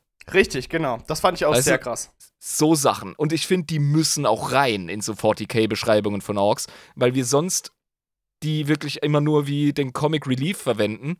Aber es gibt zwei Arten, Orks darzustellen. Ich bin für beide gleichzeitig. Auf der einen Seite voll grimdark, evil. Und auf der anderen Seite halt dämlich witzig. Es geht beides. Es ist nur schwer zu kombinieren. Ich finde, Robert Raff hat's hingekriegt, weil die Szene, da schluckst du erstmal, wenn du die liest. Das ist übel, ja. Das ist wirklich arg, was da passiert. Ja. Genau. Aber, um das ähm, weiterzuführen, irgendwann kommt der gute Orican und gibt freiwillig, freiwillig, das Astrarium an Trezin ab mit der Abmachung. Können wir zusammen den Orc War bitte aufhalten und das Astrarium benutzen, um da unten das Tor zu öffnen? Bitte, bitte, bitte, bitte, dreimal bitte. Schon abgefahren, oder? Also, Ne? Ja. das, da, ich finde es auch gut, dass es Oricon ist, weil er hat ja die Weitsicht. Es passt irgendwie. Der kann in die Zukunft gucken. Ja. Ja, und auch äh, vom Wesen her, von seinem Charakter, von seinem Psychogramm, sage ich jetzt mal, ne, ist es wahrscheinlich, dass er derjenige ist, der sagt, hey, ähm, es ist jetzt strategisch für mich wichtig oder nützlich, äh, Trazin diesen Vertrauensvorschuss zu geben, auch wenn alles in ihm nach Galle schmeckt, während er das tut. Genau, und Trezin ist ja währenddessen nicht wirklich entgegenkommend, sondern so, hey, Kleinschwanz, warum sollte ich dir hinterfotzigem Necron glauben. So, also beleidigt ihn auch noch direkt erstmal, so wie das ja, Jazz dann macht. Bei jeder Gelegenheit, ja. ja, und das ist so eine traurige Szene, weil sich halt wirklich Oracle, obwohl es komplett gegen sein Wesen ist, so ein bisschen äh, unterwürfig zeigen muss, damit Trezin quasi den Pakt eingeht mit ihm und Trezin nutzt es halt voll aus und kostet es voll aus und benutzt es einfach, um sich über ihn zu stellen. Das ist tatsächlich so ein bisschen Foreshadowing für eine Szene ganz am Ende. Genau, ja. Die da wirklich äh, dramatisch und tragisch wird, ja, genau. Also äh, Oricon ähm, schluckt eine Kröte und Trezin ist einfach nur äh, ne, am Gloaten, wie man so schön sagt. Genau, und, und genießt, genießt einfach. Genießt das. Genau, ja. Der Wichser irgendwie, das sind schon beides Wichser, das muss man schon sagen, aber während. Aber Tracin kommt nicht gut weg. Ja, Tracin ist schon ziemlicher Wichser. Also ein ziemlicher ja, Wichser. Ja. ja, definitiv. Genau. Ähm, und was dann passiert, ist ganz interessant. Es geht halt äh, um. was ich auch schön fand da, als sie quasi so die Raumschlacht, also es ist nicht wirklich eine Raumschlacht, aber es ist ja, wird so beschrieben, es geht ja hauptsächlich äh, auf dem Planeten ab, weil die irgendwie am Anfang erst so über diesen Planeten hovern und da kriegt man mit, dass Oracle überhaupt keine Ahnung von Orks hat. Und Trezin so, ha, du ja. Plepp, du hast keine Ahnung von Orks. Was bist du überhaupt so für geil. einer? Da zeigt sich wirklich, dass Trezins weltliches Wissen, in Anführungszeichen, nützlich ist und Oricon von ihm lernen kann. Da äh, sehen sie sich mit der Situation konfrontiert, dass Orks tatsächlich gerade dabei sind, äh, deren Schiff zu entern. Genau. Und Necron haben ja kein Bedürfnis für ähm, lebenserhaltende Atmosphäre. Dementsprechend haben sie auch einfach das Vakuum des Alls auf ihren Schiffen, weil pff, ich gebe doch keinen Fick, ich bin ein Necron. Ja, ja hä, warum sollten wir sich darum kümmern? Und dann äh, be beraten sie sich, ob sie das Schiff verteidigen sollen durch ähm, Infanterie, auf, durch Besatzung. Ja, genau. Und dann gucken sie sich an und dann, dann Oricon so, ähm, atmen Orks? ja, genau. Und, und, und Trace sind einfach so, nun, sie haben zumindest Lungen. kann die Frage auch nicht direkt beantworten, aber er weiß mehr. Und das ist wichtig. Und das ist wichtig, dass, dass er mehr weiß einfach. ähm, und äh, genau in dieser selben Schlachtensituation kommt es ja auch wieder später dazu. Also wir können ja zwischendurch noch ein bisschen oh, was erzählen, aber. Oh, und, und ganz kurz noch, äh, dann schicken sie einfach zur äh, Sicherheit, schicken sie ein paar Necron-Krieger zu dieser Stelle. Ja, genau. Und äh, dann wird nicht mehr drüber geschrieben, aber in meiner Vorstellung lief das so ab. Die Ork Boys entern das Necron-Schiff, sind im Vakuum in absoluter Kälte, brüllen mit den letzten Reserven ihrer Lungen noch War und fangen an, vereinzelt Necron-Krieger zu choppen und zu sluggern und prügeln tatsächlich ein paar nieder. Bis irgendwann mal irgendein vorlauter Gretchen sagt: Äh, Boss? Gibt's hier überhaupt Luft? Und das war der Fehler. Dann hat er die Jungs daran erinnert: Fuck, hier kann man gar nicht atmen. Und dann, und dann sind das. sie einer nach dem anderen so blöb, blöb, blöb, blöb, blöb. Genauso ist es gelaufen. Kannst du mir nichts anderes erzählen. Die locker, haben sicher locker. noch eine Minute, zwei haben die gefightet, bis sie gecheckt haben, dass sie hier sterben müssen, dass sie gar nicht leben können. Ja, irgendwie, irgendwie funktioniert das doch gar nicht, dass sie hier leben. Deswegen muss man auch diesen vorlauten Krätchen immer eins aufs Maul geben. Ich verstehe die Orks da schon. Du musst dich schon runterhalten, das ist so. Also sie unten halten. Genau, und äh, es ist ja so, dass Trezin sich, weil er ja so ein lieber und guter Kollege und Freund ist, freiwillig meldet, auf die Oberfläche zu gehen. Ne? Mit seinen. Was ist Seele? Was ist Seele? Der hat überhaupt keine Hintergedanken, Irm. Was glaubst du denn von Trezin? Warum? Ja, so ne? ein gutes Kerlche. Der wird niemals sowas machen. Orican, du kannst mir vertrauen. Ich bin doch dein Kollege, dein Freund. Wir wollen doch beide den War hier beenden, oder? Ähm, und Orican geht natürlich drauf ein. Äh, Trezin nimmt eine relativ große Armee mit von, von mhm. Necrons und begibt sich, die ist sogar ziemlich groß, ne? die wird als sehr große Armee beschrieben, die er da unten mitnimmt. Die haben auch relativ viele Jungs dabei bei dem ganzen Aufhalten vom Orc War. Die haben wirklich, äh, ja, halblegal viele aufgeweckt. Ja, mal wieder zu früh, weil, ne, ist denen mhm. ja egal. Genau. Und was ich halt schön finde, ist, wie Oricon die ganze Zeit verzweifelt. Dresden antwortet ihm nie, manchmal schon, aber am Anfang ist noch relativ harmlos. Er ähm, attackiert ja quasi diese, diese Schiffe ähm, die von den Orks und kriegt dann erstmal mit, dass die leer sind. Ja. Und dass sich alles auf der Oberfläche abspielt. Und denkt genau. sich, oh, okay, ähm, da wird sich Trazin wohl was bei gedacht haben und kriegt dann plötzlich mit, hey, warum läuft der Trazin da hin? Warum kriege ich kein, kein Signal mehr von ihm? Moment, ist er im Untergrund? Läuft er gerade zu dem Tor alleine ohne mich? Das mhm. ist nämlich ein wichtiger Punkt. Sobald du äh, in einer gewissen Tiefe unter der Oberfläche von Serenade bist, da verlierst du den Kontakt zu deinem ähm, Necron-Schiff. Und das hat auch zur Folge, dass du nicht nur Funkkontakt in Anführungszeichen verlierst, sondern auch, dass die Reanimationsprotokolle versagen werden. Was natürlich extrem krass ist, weil jeder Necron, der da unten dann stirbt, ist tot. Jo. Und, äh, und, und Trezin ist das vollkommen egal. Ja, der macht da wirklich einfach äh, Indiana Jones-mäßig einen auf äh, Einzelkurs und äh, mal wieder dieses typisch Tracing-mäßige Handeln, statt vorher irgendwie nachzudenken. Und Oracle ist extrem bestürzt. Das kommt auch relativ äh, groß mit, weil noch nicht mal er hätte das von Trezin erwartet, dass er ja. so leichtfertig Necrons opfern würde. Ja. Also er ist wirklich bestürzt dann in dem Raumschiff und sagt, okay, nein, das machen wir nicht, ich gehe da jetzt runter und halte ihn auf. Das kann nicht sein. Der kann nicht da alleine hingehen und das größte Geheimnis der Necrons lüften, ohne mich. Ja, ernsthaft, ey. Richtig. Und äh, das ist auch witzig, weil da wird beschrieben, wie quasi Dresden versucht, da irgendwie reinzukommen. Schafft's auch mehr oder weniger. Ähm, kämpft aber gegen den scheiß Gargen, ne? Also diese riesigen äh, Titanen der Orks quasi. Ja. Mit seinen, mit seinen ähm, Lich Guards sind es, glaube ich, hauptsächlich die hat, ja die schleppen das Ding doch äh, übers Meer irgendwie an die Küste, oder? Genau, richtig. Äh, so geil beschrieben, ey, das ohne ist so Scheiß. Übel. Und jedes Mal, wenn das Ding feuert, äh, ist dieses ganze, dieses riesige Floß, äh, kommt so ins Schwanken und es entstehen riesige Wellen und das ist so, also beschreiben kann er, ohne Scheiß. Das ist sowas von bildlich einfach alles. Ja, und äh, was auch total schön ist, er holt ja da zum ersten Mal in dem Buch, glaube ich, ich glaube, das ist das erste Mal, tatsächlich Armeen von anderen Fraktionen aus seiner Taschendimension, um für ihn zu kämpfen. Ne? Also, Random Bullshit, go! Genau, und er haut dann irgendwie, ich glaube, äh, Adeptus Mechanicus Leute hat er dann am Start, Gardisten ja. sind dabei irgendwie. Ja.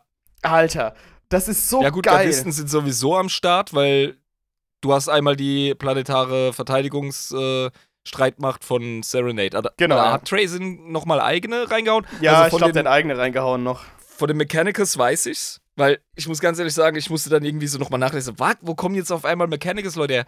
Und äh, fucking ähm, Drukari sind auch am Stissel. Ja, genau.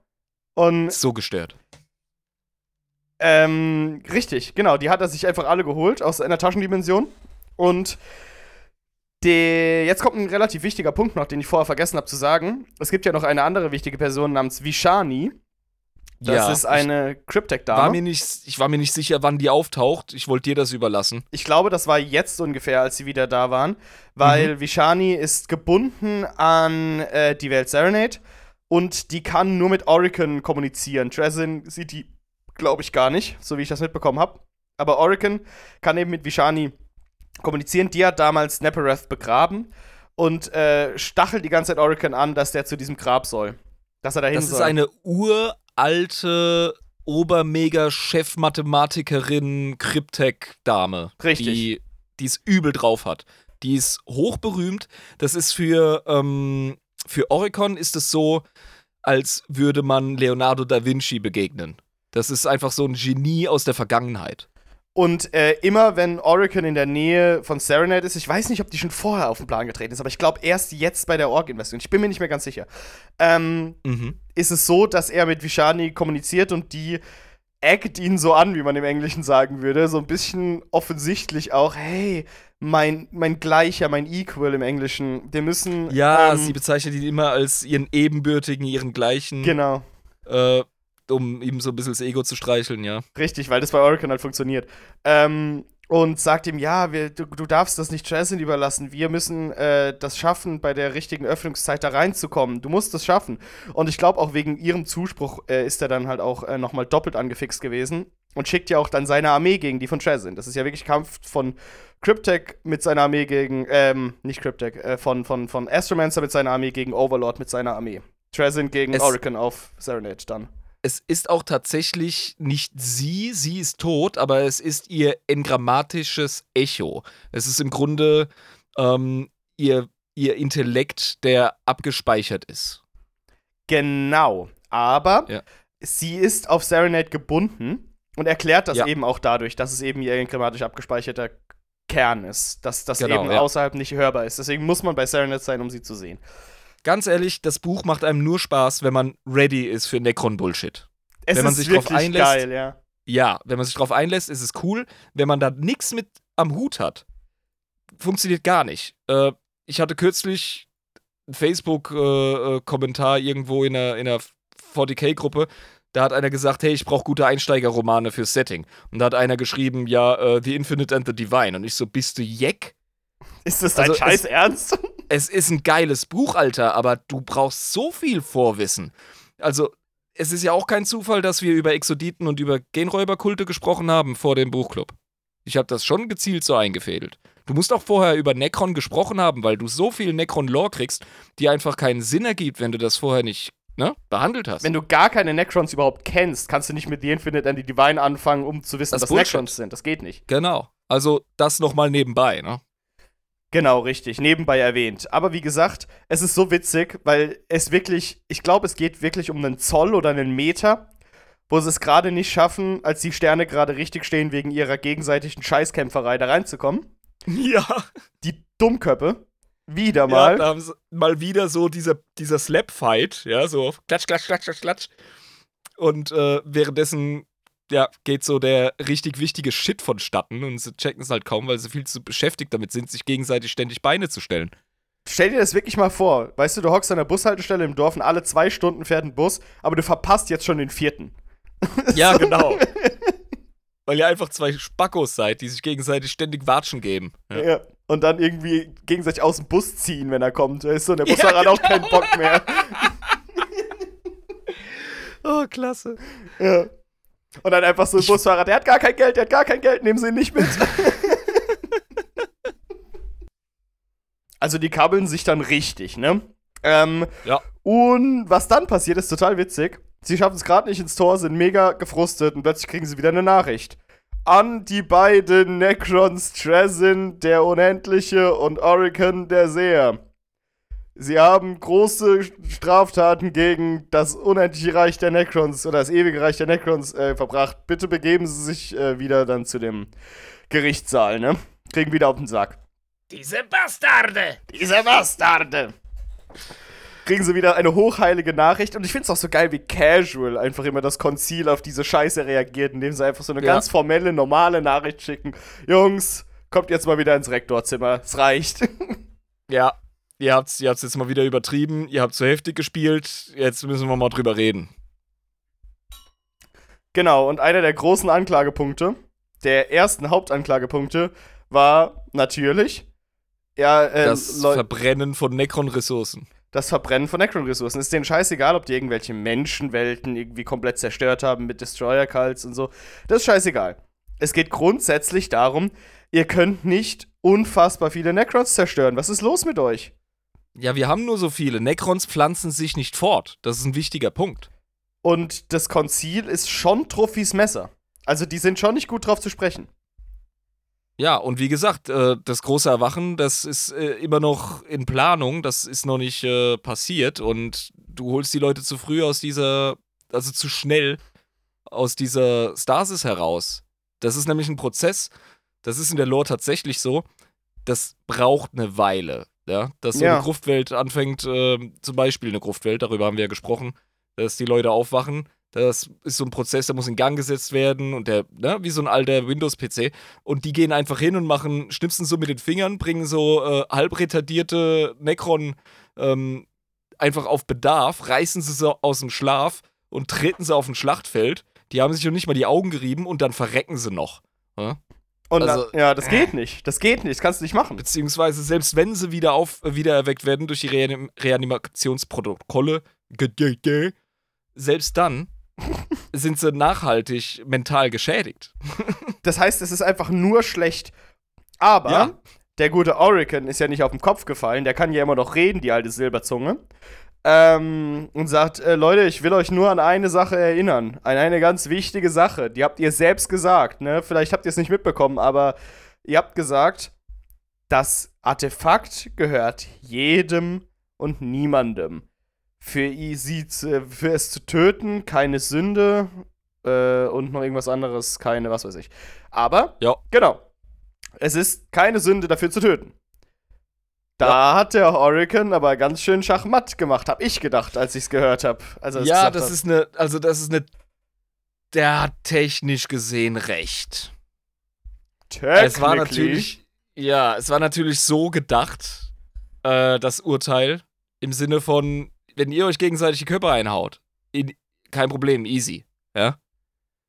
Aber die haben ja sogar noch irgendwie die Necron anderer Dynastien verwendet, wenn ich das richtig in Erinnerung habe. Ja, die haben alles Mögliche verwendet, was sie halt gefunden haben. Aber das ist nicht der Knackpunkt, warum das Gericht das nicht akzeptiert, das Argument. Das ist was anderes. Ja, das selbst, selbst wenn das eigene Dynastie ist, äh, du kannst nicht hingehen und einfach äh, einen Haufen Necron für dieses Projekt da opfern.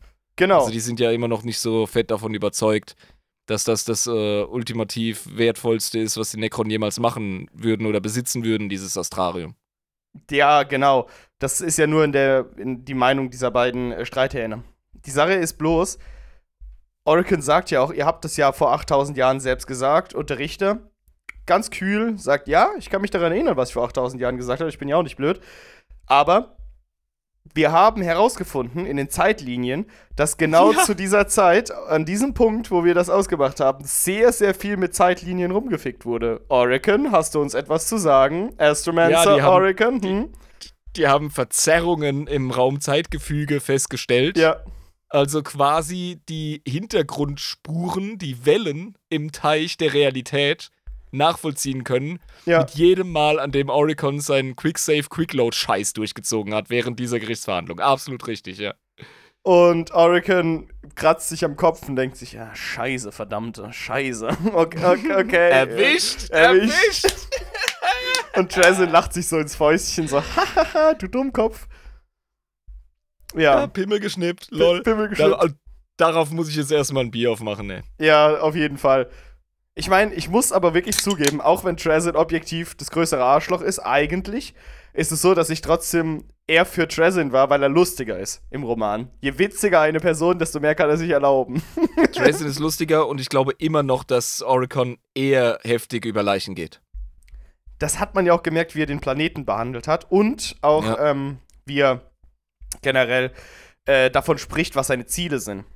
Ne? Also ja. es ist. Äh, es, die, also er trifft eine Entscheidung, er trifft eine Entscheidung für die ganze Necron-Rasse, von der er nicht weiß, ob sie mitgetragen wird. Und Tracing kann wenigstens von sich behaupten, dass alle Necrons mehr oder weniger dieselbe Sehnsucht haben wie er. Genau, richtig. Weil die wollen das Aber ja eigentlich auch alle. Das können wir am Ende bei unserer Analyse noch einmal näher betrachten, Herr Kollege. Okay, okay. Machen wir weiter mit dem Plot. Ähm, die werden dann verdonnert zu der schlimmsten Sache, die man die beiden verdonnern kann. Ähm, was kann denn das Schlimmste sein, was man diese Streithähne, diesen Streithähnen antun kann? Das Allerschlimmste. Du zwingst sie dazu, eine Hausaufgabengruppe zu bilden. Ganz genau. das ist sehr gut ausgedrückt, ja, genau.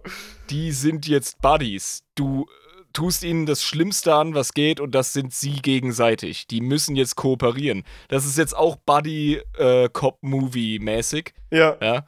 So, von wegen, ähm, Cunningham, Sie haben schon wieder die halbe Stadt angezündet, verdammt nochmal. Sie werden jetzt mit, äh, mit, mit äh, O'Connor zusammenarbeiten. O'Connor? Dieser Idiot, der kann doch nicht mal alleine seine Schuhe anziehen. das können Sie mir nicht antun, Lieber Chief gebe Inspector. ich direkt meine Waffe und meine Marke ab, Chief. Das können Sie so haben. Ja gut, dann arbeite ich mit ihm zusammen. Also die werden jetzt einfach ja. gezwungen. Genau. Äh, und das wird ähm, von der Kraken-Lady, nenne ich sie jetzt mal, höchstpersönlich überwacht oder ich weiß nicht, sie, sie wird auf jeden Fall so beschrieben, als würde sie ganz komisch aussehen. Eine ja, der, Tentakel-Style. Ja, genau. Ja, weil, weil Oricon, das Großmaul, halt noch so voll frech. Ja, und wie wollt ihr das überhaupt kontrollieren, hä? Also, ja, ich mach's persönlich, einfach. ey. Ja, ich mach's, Alter. Ich bin die Nanny, du Spasten. So, ah, fuck. Nicht die. Alle, aber nicht gerechnet. die. Ja, genau. Vielleicht können wir es auch nochmal erwähnen, wie die äh, beiden aussehen, Oracle und Trezin. Das haben wir gar nicht erwähnt. Oracle hat sich auch sehr verändert. Ähm, der ist ja sehr schlangenähnlich, ne? Der. Ja, ja, der ist fast wie so eine Kobra, so eine einäugige. Richtig, genau. Weil das haben wir gar nicht erwähnt bis jetzt, dass der ziemlich äh, gruselig aussieht eigentlich. Also wenn man ihn sehen die würde. Haben beide Miniaturen, wusstest du das? Äh, ich habe die Miniaturen nicht gesehen, ich habe mir das einfach vorgestellt und auf dem Cover halt angeguckt, wie die aussehen, weil Trezin ist ja dieser super. bucklige alte Necron, der relativ normal wie Necron aussieht, der Trezin, halt einfach gebuckelt und alt. Was halt geil ist, weil die beiden kennen sich noch aus der Zeit vor der Biotransferenz und da war er schon ein buckliger Gelehrter. Deswegen, äh, bele deswegen beleidigt Orican ihn auch die ganze Zeit als Buckligen. Das ist ja, ja eine klassische genau. Beleidigung gegen ihn, ja. Genau. ja. You dirty hunchback. Genau, richtig. Ähm, und Orican ist halt, äh, ja, so eine Cobra-mäßige Sache am Fahren, irgendwie mit vier Beinen, wenn ja, ich das richtig verstanden habe. Genau, ja, so. Der hat seinen eigenen Style, genau, ja. ja. Der hat auch so einen coolen Kranz, der ist fast wie so ein Cobra-artiger Kragen. Genau, richtig, richtig, ja. Ja, der sieht ein bisschen spaciger aus, sag ich jetzt mal. Aber geil. Ähm, ja, schaut euch die, googelt die schnell beim Zuhören, die Miniaturen. Äh, Orikan mit K. Und äh, ja, Tracin, also wenn ihr euch den noch nicht angeschaut habt, dann habt ihr bei der Tracin-Folge gepennt. Auch mega cooler Necron. Ähm, aber Orikan holt auf jeden Fall den Preis ab für die Freakshow von den beiden, das ist richtig. Genau. Aber jetzt geht es ja um etwas ganz Andreas, äh, weil sie haben mal wieder ein bisschen gespitzelt, würde ich mal sagen. Also wieder mal ein bisschen ins Astrarium geguckt und haben gesehen, ah, Moment mal. In 2000 Jahren, da geht unser lustiges Tor wieder auf. Ja, klar. Und so lange müssen sie auch zusammenarbeiten. 2000 Jahre waren es, glaube ich. Genau. und dann denken die so, okay, gut, wenn wir jetzt sowieso zusammengeschweißt sind, dann forschen wir doch einfach zusammen und gucken einfach, was wir rausfinden können. Und das Konzil hat nämlich jetzt auch Interesse an der Forschung dieser beiden, was das Astrarium angeht, und fragen ja, ja. auch ständig nach, ob, wie weit sie sind, ja. was, was ihr Forschungsstand ist, bla bla bla. bla. Und die machen auch richtig Druck auf den Kessel zwischendrin. Ah, jo. den Limits und so, ja. Die machen da richtig vorwärts. Was aber auch witzig ist, ist, dass sie ja eben hauptsächlich auf Serenade unterwegs sind. Und wie macht man das als Necron auf einer jetzt mittlerweile sehr hochentwickelten in, ähm, imperialen Welt? Weil wir müssen ja sagen, Serenade war Exodite-Welt, danach war sie eine primitive Menschenwelt, Danach war sie sehr zerstört von Oricon. Danach war sie wieder eine relativ primitive Menschenwelt, die aber schon ein bisschen mehr aufgebaut war. Dann war der Orc War. Dann wurden sie verknackt. Ja. Und jetzt ist es eine hochindustrialisierte ähm, imperiale Welt geworden. Die fucking Menschen wissen nicht los, hä? Die sind ja schlimmer als Orks. Die kommen die ganze Zeit wieder, ohne Scheiß. Ja, genau. Sie gehen undercover, die beiden. Also etwas, äh, das Trazin öfter mal macht. Er verwendet ein Artefakt, äh, und das ist ja seine Stärke, wo Oricon die Realität manipuliert und ähm, der Oberastromant ist. Da verwendet Tracin halt einfach seine Gimmicks, seine, seine Yps-Heft. Äh, seine Gadgets, ja, genau. Gadgets, ja. Und der erinnert sich noch nicht mal, wo er das Ding her hat. Der glaubt irgendwie von den Alten ist das noch oder so, sagt er ganz beiläufig. Ja, das ist halt irgend so ein Ding, damit kann man sich verwandeln, keine Ahnung. Ja, so, so ein Doodlebug, Watchable, Hickey, keine Ahnung. Und ähm, damit erscheinen die halt wie Menschen. Was ich total geil der, der Oricon, ja, der Oricon direkt so, ja, aber, aber was, wenn wir an einem Psyker vorbeilaufen oder sowas? Und der Tracy so, ach, chill mal, ey, guck mal, ein Straßenmusikant. Oh, der ist ja witzig. Genau, und ich finde es auch so geil, als ich das, ähm, so gehört habe, okay, sie werden jetzt verknackt und verwandeln sich in Menschen. Das allererste, was Trezin macht, ist ein Kaffee trinken. Ja. so, was ist das? Alter? Was tust du da überhaupt? Ich trinke Koffein. und, und Oracle checkt überhaupt gar nicht, dass es Trezin mega genießt, gerade einfach so in die Kultur einzutauchen als verwandelter Mensch und alles Mögliche als Mensch mal zu machen irgendwie. Er simuliert gerade das Dolce Vita an dieser Pseudo-Adria-Küste. Richtig, also, genau. Das ist ja das Schöne, dass äh, Serenade, das Zentrum der Menschensiedlung dort, ist ja bei einem Inselarchipel. Ja. Und die bauen ja auch, so wie die Exoditen vorher schon, mit dem äh, Korallengestein, weil da halt ständig Korallenriffe sind, die aufbauen und. Ne? Das ist ja, genau, äh, das ist ja so eine, so eine paradiesische Welt eigentlich, ja. Super, ey. Serenade klingt wie der Urlaubsort im Imperium, ohne Scheiß. Und da chillt er halt und checkt die äh, Pantomimen ab und trinkt seinen Kaffee. Genau, und ja. guckt die Kultur ich, an. Ich sehe ihn wirklich mit so einem italienisch-Wörterbuch in der Hand, weißt du, so einem Strohhut. Mit ey. so einem Hawaii-Hemd, einfach in einer kurzen Hose. Ja, absolut. Das Dolce Vita am Abschmecken. Zumindest am Simulieren, weißt du, das ist ja die Tragik der Necrons. Er kann den Kaffee nicht wirklich genießen, aber er kann es zumindest mal so tun. Genau, und er, und er, er tut es so weit, wie er kann. Und Orican versteht es überhaupt gar nicht, warum der sowas macht. So, was, was soll denn das? Der ist so genervt, ohne Scheiß. Mega das krass. köstlich, ey. Ja. Es geht ihm so auf den Sack einfach, was da passiert. das ist so geil. Ja. Und dann erklärt Tracy ihm noch so die Feinheiten der Menschenkultur hier auf äh, Serenade und äh, die Geschichten, die sie sich erzählen und verweist unter anderem auf dieses äh, witzige ähm, Laienspiel auf der Bühne da mit dem, ähm, na, wie hieß er denn? Der Narrenkönig? Genau, der Narrenkönig, der Dreierarmige. Ja, da gehen ja gleich alle Alarmglocken an. Genau, richtig, ein Dreiarmiger. Was wir aber noch erwähnen müssen, was vorher passiert ist, äh, während ihrer Forschung hat sich Trezin einen kleinen Spaß erlaubt. Der, oh, richtig. der, der gute Orican ja. ist nämlich durch eine Kathedrale gelaufen, beziehungsweise durch Katakomben einer Kathedrale. Oh, scheiße, die Szene hätte ich ja beinahe vergessen, die ist so fucking wichtig, ey. Ja, er ist ja in der guten alten Kathedrale des Imperiums. In der Kathedrale war damals noch eine kleinere Kapelle und damals war da ähm, die Weltenseele, soweit ich das richtig mitbekommen habe. Mhm. Auf jeden Fall ist da jetzt diese Kathedrale und die Katakomben runter muss man halt runtergehen, um eben zu dem Tor zu kommen, die man quasi zum äh, Grabmal kommt von Nepereth, dem Unberührten. So, ja. genau. Das heißt, der erforscht da mal rum und guckt einfach mal. Das Tor öffnet sich nicht, aber der wollte da einfach mal runtergehen, ne, um ein bisschen weitere Nachforschung anzustellen. Und plötzlich greift ihn ein Wesen an, das wir im Podcast schon besprochen haben, lieber Irm, ne? Und zwar, Haben die nicht vorher noch die Unterhaltung über äh, das Gedächtnis der Leute, was den, die, das Zurückschlagen des Ork? Ja, das Wars ist was anderes, angeht? genau. Wo, äh, ah, verstehe. Da, das, das äh, hätte ich auch jetzt schon fast vergessen. Ja, wo sie sich die Figuren angucken, die alle wie Necrons aussehen und Orican ist total verwundert. So, hä, warum haben die hier Necrons-Statuen? Da gibt's so, ein, so ja. ein schönes Fenster aus buntem Glas, in dem die Szene dargestellt wird, wie die beiden die Orks auf dem großen Platz zurückkloppen. Genau. Und äh, Trazin erkennt sich selber sofort wieder und ist total happy damit. Ja, dass sie die haben sogar eine, Die haben sogar eine Statue gehabt.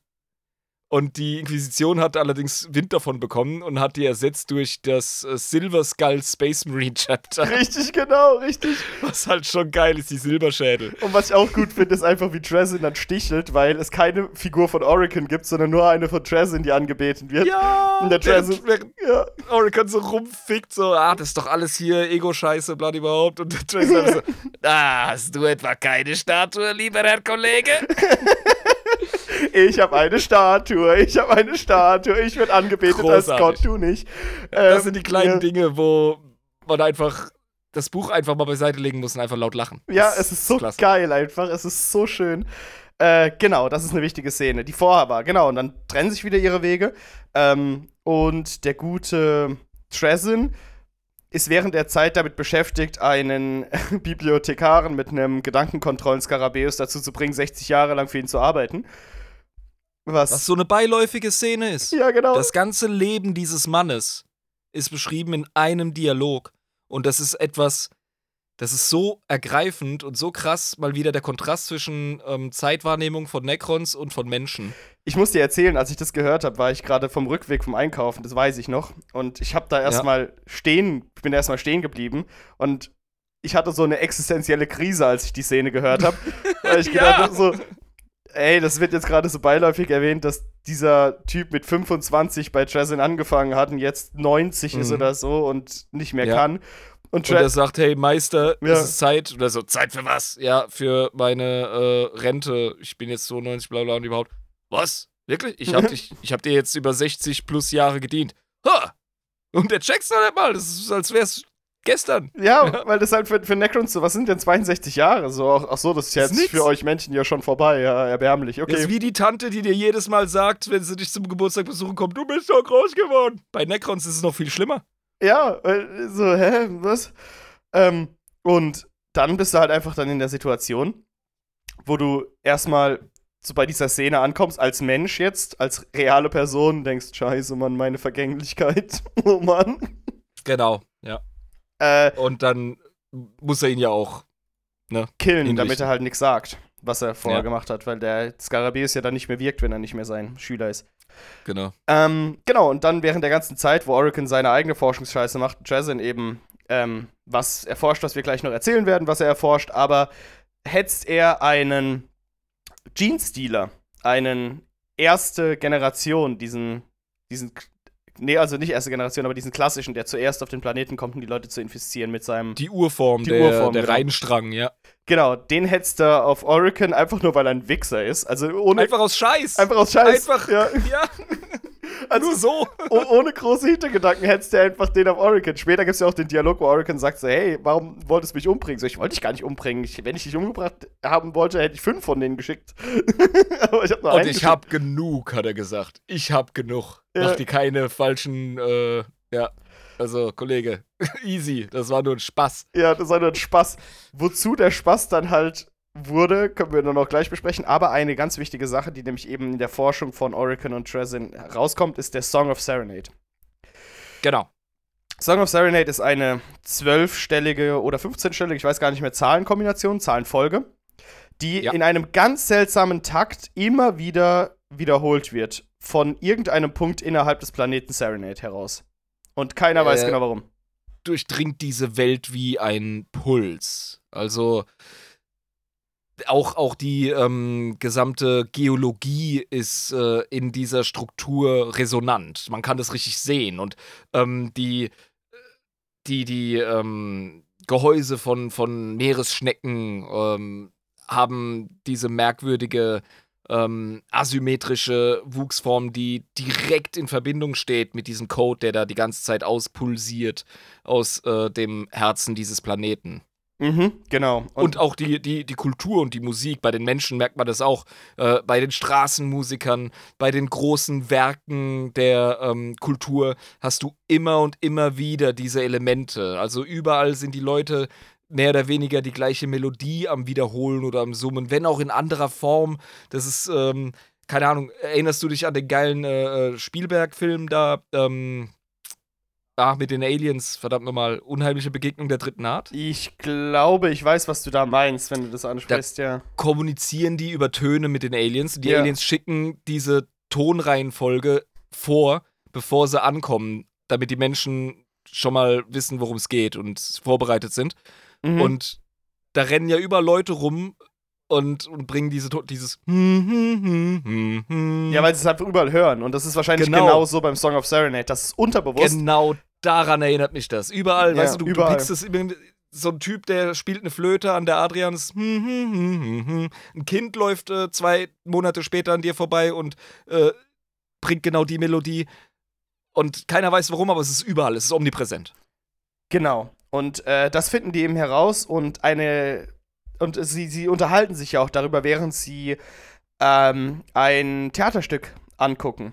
Es ist so, sehr, sehr wichtige Adlige dieses Planeten tun sich zusammen, um ähm, ein wichtiges Theaterstück zu gucken, ne? So ein großes, relevantes. Das übrigens das ein und dasselbe Theaterstück ist wie dieses Laienspiel, was sie vor hunderten von Jahren auf der Piazza gesehen haben. Mhm. Und mit dem dreiarmigen King. Genau, mit dem dreiarmigen King. Weil, ne, wir wissen ja, was. Und übrigens, äh, Tracy schafft es, Oricon auf ein Theaterstück zu schleppen. Das äh, muss auch nochmal erwähnt sein. Genau, der schafft es und der erzählt ja während dem Theaterstück dem Oricon über den Song of Serenade. Ähm, ja. Der übrigens auch, das haben wir auch vergessen zu erwähnen, wir können nicht alles erwähnen, das ist so viel, äh, ja, ja. gefunden wurde von einem, von einem korrumpierten Necron, der quasi äh, komplett hängen geblieben war, wo sie vorher beschuldigt wurden vor Gericht, dass sie den umgebracht hätten, aber der ist einfach nur hängen geblieben und ähm, ja, der ja. hat was ganz Besonderes. Das ist der Flair-Virus. Das ist auch nochmal so ein Ding Necron-Lore. Ähm, das ist noch so der letzte Gag eines sterbenden Katan gewesen, der, bevor die Necron ihn besiegt und äh, getötet haben, den Flair-Virus äh, un unter die gebracht hat. Und das sind einfach vollkommen wahnsinnige, ähm, tierartige Killer, die fleischhungrig sind, obwohl sie gar keinen Hunger haben können. Ja. Und auch äh, Lebewesen imitieren, indem sie sich mit ihrem Fleisch bekleiden. Das sind die gestörtesten Viecher unter Necrons. Und die sind hoch ansteckend. weshalb ja Trayson auch in Quarantäne muss, jada jada. Genau, richtig. Aber das wäre zu viel gewesen, ist jetzt alles noch ja, zu erwähnen, ja. Ganz klar, ganz klar. Aber nur, dass du schon mal die äh, Albträumer heißen die übrigens auf Deutsch. Da mhm. es Models zu. Und dass du die schon mal kennengelernt hast. Ne? Das ist eine gute Gelegenheit, die mal besprochen zu haben. Genau. Aber dieser hat halt quasi den Song of Serenade extrem resoniert und extrem wiedergegeben. Und da haben sie ihn quasi klar erkennbar ähm, gehabt, weil sie den ähm, aufgehalten haben. Genau. Ja. Äh, gesagt, getan. Sie sind halt bei dem Theaterstück, unterhalten sich über den Song of Serenade, was das bedeuten könnte. Und plötzlich ähm, sieht man auf der Bühne eine sehr ungewöhnliche maskierte Gestalt mit drei Armen, die vor sich hin danst und Wuha macht. Ähm, und alle Leute ablenkt. Mit einer Aura. Mit einer anziehenden Aura. Ähm, irgendwie. Und der dritte Arm, der Teil ihres Kostüms sein muss, ist enorm gut gemacht, weil der sich ja. echt genauso gut bewegt wie die anderen beiden. Das ist irgendwie total seltsam, dass sie so ein gutes Kostüm hat und plötzlich alle Leute gebannt auf die Bühne starren und gar nicht mehr irgendwo anders hinstarren können. Ja. Die Adligen fangen an zu sabbern. Und äh, ja. Trayson und Oricon übrigens, beide auf äh, richtig geilen Logeplätzen in so einer Box, ja, wo ja, sonst genau. nur Adlige drin hocken, mit einem jungen Adelspärchen, die einfach auch in die Gegend starren, weil sie diese ähm, Gedankenkontrollskarabäen haben. Einfach ja, genau. zur Sicherheit und damit die Ruhe geben und äh, der Unterhaltung nicht zuhören. Und dann chillen die da einfach, als wären sie auch irgendwie Teil der Menschheit äh, ja, auf genau. dem Planeten. Das ist großartig. Das ist halt so geil, weil Trazen halt einfach sich extra sowas rausgesucht hat, weil er halt wirklich das Theaterstück sehen will. Ja, das ist ein Connoisseur. Ja, es ist einfach nur, ist einfach nur wahnsinnig gut. Äh, es ist einfach, die sind diese Momente in dem Buch einfach. Das sind diese ja, Momente, ja. die sind einfach so Zucker. Ein hochmenschlicher Necron, muss man echt sagen. Genau. Und ähm, irgendwie sind Oricon und Trezin beide verwirrt von der ganzen Situation, dass jetzt plötzlich alle Leute so unfassbar darauf gebannt sind. Äh, und das Lustige ist, Trezin sieht darin erstmal gar nichts Falsches und fängt dann auch an, gebannt die Person anzugucken, obwohl die Pheromone eigentlich gar nicht wirken von den Jeans-Dealern bei ihm. Aber ja, er ist einfach neugierig auf die Kunst. Genau, ja. er guckt sich einfach an und, und Oracle guckt sich, wie er halt so ist, unfassbar schnell in kürzesten Millisekunden jeden Eingang an, jedes Ding, weil er kann das ja alles in kürzester Zeit machen und kriegt ja. mit, ähm, oh, da ist eine Waffe, da ist eine Waffe, da ist eine Waffe, hier wird gleich abgedrückt, oh scheiße, ups, hier ist... Etwas ist fucky. Hier, etwas ist fucky äh, und warnt dann quasi Trezin und irgendwie habe ich das richtig gelesen, dass die in Weg stehen, als jemand erschossen werden soll und irgendwie die Kugel an ihn abprallt oder irgendwie sowas Dummes. Ja. Ja, ne? Ja. Oh, ist das wieder so geil, weil die ja die Dekodermis haben, obwohl sie in der menschlichen Gestalt sind. Das ist so cool. Ja, und vor allem fickt das halt wieder mit der Kausalität. Vor allem kommt da wahrscheinlich das geilste Zitat in dem Film zum Tragen sobald Oricon checkt, was abgeht, nämlich dass hier gerade der fucking Genräuberkult die Leute abschlachtet, weil einfache Kultisten dann auf einmal sich den Weg durch die Zuschauerschaft bahnen genau. und ihnen mit Äxten und mit Messern einfach die Hälse aufschneiden. Also es beginnt ein wirklich ganz, ganz profanes, widerliches Abschlachten. Dreht sich Oricon zu Trazin und sagt: Trazin, du Idiot! Du hast uns Logensitze für, ein, für einen Putsch gekauft. Logensitze so für einen Putsch. Äh, und äh, das ist auch so schön, weil Oricon wusste ja vorher schon, dass irgendwann ein Exterminatus stattfinden wird, der genau dann stattfinden wird, wenn Serenades Tore sich wieder öffnen und man zum Grabmal ja. kommt. Aber er wusste nicht warum. Also er hat keine Ahnung gehabt, warum der Exterminatus passiert. Ja, jetzt wissen sie warum. Wegen dem fucking Genräuberkult, der äh, hier das Ruder an sich reißt. Und ja. vor allem, das ist auch so derbe beschrieben, wie, wie die Sängerin ihre Arie einfach durchzieht, während da gemordet wird. Und auf einmal der Vorhang aufgeht und der Genräuber Patriarch in all seiner Größe und schrecklichen Glorie sich aufrichtet und dann das Gejubel losgeht. Das ist so krass dramatisch, ey. Und den Patriarch kennt ja auch Tresin persönlich. Ja, den, hat, den hat er nämlich den auch fucking Oricon gehetzt. ja, genau. Der Überraschung. dumme Idiot, der dumme Idiot. Das ist so geil. Spaß, ey. Dresden hat also dazu geführt, äh, hat äh, quasi mit seinen Handlungen äh, dafür gesorgt, dass tatsächlich dann der Exterminatus wirklich dann stattfindet, als wie es Oricon vorausgesehen hat.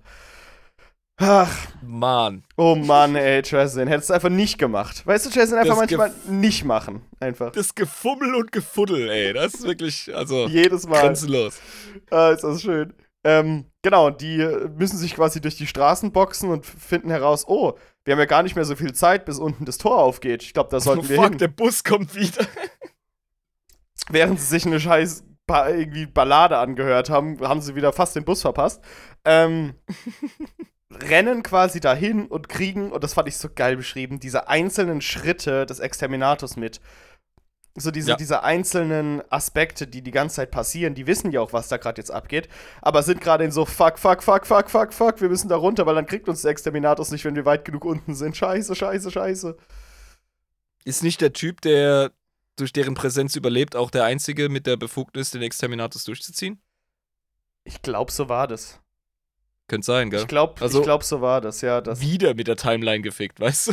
Die können es echt nicht lassen. Es ist unfassbar, die beiden. Die stehen immer im Weg. Ohne Scheiß, Mann. Das ist wirklich ganz schlimm. Äh, aber es ist einfach nur spaßig, weil das einfach diese Kaskade erzeugt, ja. Dieses, ja. dieses Domino-Spiel, wirst einen Stein um, hast halt bei den beiden direkt am Ende einen Exterminatus hängen wenn du die genau. einfach machen lässt, die Arschlöcher. Und man vergisst ja oft, dass so ein Exterminatus, zumindest diese Form, mit den äh, krassen ähm, Solarlanzen oder wie die heißen, ähm, dass die, dass der Tod eines Planeten eigentlich eine ziemlich lange Story ist. Also das ist nicht irgendwie so mal geschnipst und Planet im Arsch. Das ist ja ein globales Event, auch wenn es hochkatastrophal ist. Das dauert. Ja, das dauert seine Zeit. Und während dieser Zeit haben sie eben die Möglichkeit, immer tiefer zu kommen in die äh, Katakomben. Aber. Genau, sie müssen ja zur äh, unterirdischen Bushaltestelle. Und zwar Flux. Richtig. Aber so viel wird gesagt sein. Ähm, sie schaffen es nicht ganz. Nicht wirklich. Nee, mal wieder. Mal wieder. Haben mal wieder den Bus verpasst. Mhm. Und wer kommt weg? Trezin kommt weg. Wer kommt? Und Oricon bleibt nicht weg. Zurück. Oricon. Der bleibt zurück. Ja. Ganz kurzer Zeitsprung von 3000 Jahren, Irm. ähm, Serenade ist eine unbelebte Wüste. Nach dem Exterminatus. Und Trezin hat jetzt mal so ein bisschen. Hatten die so Panik vor der Hive-Flotte, vor der Schwarmflotte, die kommen würde? Ich weiß es nicht, warum die das Ding geexterminiert haben bei dem ersten Putsch. Ich habe keine Hättest Ahnung. Hättest du auch zurückerobern können und purgen, oder? Ja, das war ein bisschen schnell geurteilt. Ja, ist doch eigentlich voll der schmucke Planet, also. Den direkt zu Exterminaten, das ist, das ist. Ich hätte da ein paar Milliarden Gardisten, hätte ich da schon für geopfert, also. Ja, ne? Mal ernsthaft. Also, ja. also aber also egal. wirklich, das kann ja. Aber äh, die, die, Wege des, die Wege des Imperiums sind unergründlich, bla bla. Ja, aber ja. werden schon den Grund gehabt haben, ne? So, Jason kommt da zurück und äh, ist immer noch sehr interessiert, weil irgendwie Song of Serenade, Öffnung von dem äh, spaßigen Portal. Er hat ja auch, ähm, Moment, hat er das Astrarium? Ich weiß es gar nicht, aber ich glaube, der braucht das jetzt auch gar nicht mehr, ne? Oder wie war das? Doch, der braucht das noch. Ja, ja. Aber der hat es, ne? Oder hat es Oracle? Doch, Jason hat es, genau, richtig. Nee, nee, er hat es behalten. Genau. Ähm, er findet dann heraus, dass er sehr, sehr, sehr tief rein muss in den Kern, um zu dem Grab von Nappareth zu kommen. Ich bin mir gar nicht mehr sicher, wie er das rausgefunden hat nach den 3000 Jahren. Ich glaube, es wird auch gar nicht so richtig genau erklärt, aber er forscht auf jeden Fall die Erdmäntelschichten durch und findet dann tatsächlich unter dem Planeten das Grab und begibt sich dahin, ne? Ja, begibt sich ja auch in den Tunnel, der von den, ähm, dem Lanzenbeschuss von den imperialen Schiffen entstanden ist. Diese Axtwunde, wie er es beschreibt. Ja. Kommt er ja auch relativ schnell unterirdisch dahin. Oricon genau. hat andere Probleme. Der muss wühlen. Oricon ist eine Wühlmaus geworden. Ist ein Maulwurf. Ja. Die letzten 3000 Jahre gewesen. Und hat sich. Ich glaube, es sind wieder 2000, oder? War es 2000? Ich, ich habe irgendwie 3000 im Kopf gehabt, aber es können auch 2000 gewesen sein. Ich glaube, er hat er betont, voll genervt, dass er sich zwei Millennia hat durchwühlen müssen. Auf jeden, ja, das ist, das kann dann so sein. Er muss ja auch zwischendurch die Zeit zurückschrauben, weil er irgendwie einen falschen Weg genommen hat und nochmal neu graben musste oder so. Dumme Scheiße auf jeden Fall. Ähm, ja. Oricon sieht abgeranzter aus als das letzte zerfledderte Hähnchen. Also ganz, ganz schlimm. Mit abgeschabten Fingerkuppen und Überlebenssensoren. Ja, so Stumpen als Finger. Genau, und Überlebenssensoren, die einfach nicht mehr richtig funktionieren. Er hat irgendwie vor 200 Jahren oder so die ganzen Warnsignale ausgeschaltet, weil er die nicht alle gleichzeitig lesen kann. von seinem System. Ja, Gesicht versperren. ja, genau. Total gestört. Äh, und gräbt sich quasi durch das Gestein, muss man sich vorstellen, durch das Gestein. Mm. Ähm, und trifft zufälligerweise im selben Moment, wie Trezin da ankommt, auf Trezin. Eben unten. Vor dem Eingang. Genau. Und ist extrem paranoid und voller Panik. Der gute Oricon. Ja. Ja, er, er beschwört Tracin regelrecht, das Grab nicht zu öffnen. Genau. Bitte mach's Und du nicht. denkst dir so, was zum Fick? Also, was jetzt, was ist dein Problem? Ja, weil er halt herausgefunden hat, durch ähm, die lange Zeit, die der da unten verbracht hat und äh, durch die Forschung, die er vorher gemacht hat, dass es sich bei dem Song of Serenade um eine Zahlenkombination handelt, die gewisse Worte aus einem Buch wiedergeben. Und diese Worte aus diesem Buch, also das Buch ist Der Krieg im Himmel, natürlich. Ja, das Theaterstück, das jeder auswendig kennt. Genau. Das 30 Jahre dauert. Genau, richtig. Und da ist die Zahlenkombination aus einer bestimmten Seite, von einem bestimmten Absatz, von einem bestimmten Wort. Oder von einer bestimmten Wortfolge irgendwie. Und das sagt eben, dass es eine ganz klare Warnung ist, dass man da nicht reinzugehen hat. Ja? Genau. Und da habe ich mich am Kopf gekratzt. Da dachte ich mir so, Moment, hat die Olle nicht die ganze Zeit dafür gesorgt, dass Oricon da motiviert ist, da reinzugehen und alles? Genau, habe ich gedacht, hä, aber Ja. die ist, die, der kann man doch vertrauen, das ist doch Vishani. Das ist doch, Ja, aber Die- Vishani hat diese Warnung ganz klar formuliert. genau, Vishani hat die Warnung formuliert, aber Vishani hat ja auch vermeintlich, sage ich jetzt mal, die ganze Zeit Oricon gesagt, dass er da ins Grabmal gehen soll. Wie passt das zusammen? Dun, Uh. dun, Wir- Bom, bom, bom. finden wir es heraus. Genau. Dann ist es nämlich so, der gute alte Trezin versucht eben trotzdem in die Grabkammer zu gehen und Oricon bettelt und bettelt und fleht und ist richtig unterwürfig, weil er verzweifelt ist, nicht weiß, wie er Trezin aufhalten soll, weil er fest davon überzeugt ist, dass da was ganz, ganz Schlimmes schlummert. Genau, und er nimmt, äh, nimmt wirklich sein ganzes Ego und packt es in ein Bündel und schmeißt es beiseite. Und sagt auch, Tracy, pass auf, du hast gewonnen, Alter. Okay? Du hast gewonnen. Äh, Millionen von Jahren Fehde etc. Scheißegal, ich gebe auf. Okay? Aber geh da nicht rein, Mann. Und Trezin, der leicht sadistische Wichser, genießt natürlich gerade das Betteln und Flehen und das Unterwürfige von seinem Erzfeind Oricon, seinem Der netten steht Kollegen. quasi. Ey, der hat das Necron-Äquivalent von einer Handykamera vor sich und filmt das. Der sagt ja noch, hey, ich mach gerade eine Aufnahme und ich hab vor, die Genau. äh, über, über Jahrtausende und ja Millionen werde ich die immer mal wieder anschmeißen. Genau. Und wäh- während der gebrochene Oricon sagt, Alter, komm, lass das, lass das. Und der Stolz von Trezin, der lässt ihn glauben, dass äh, Oricon jetzt einfach nur so den Schwanz einzieht, weil er weiß, dass er vollkommen verloren hat und ihn jetzt einfach den absoluten Sieg nicht gönnt. genau.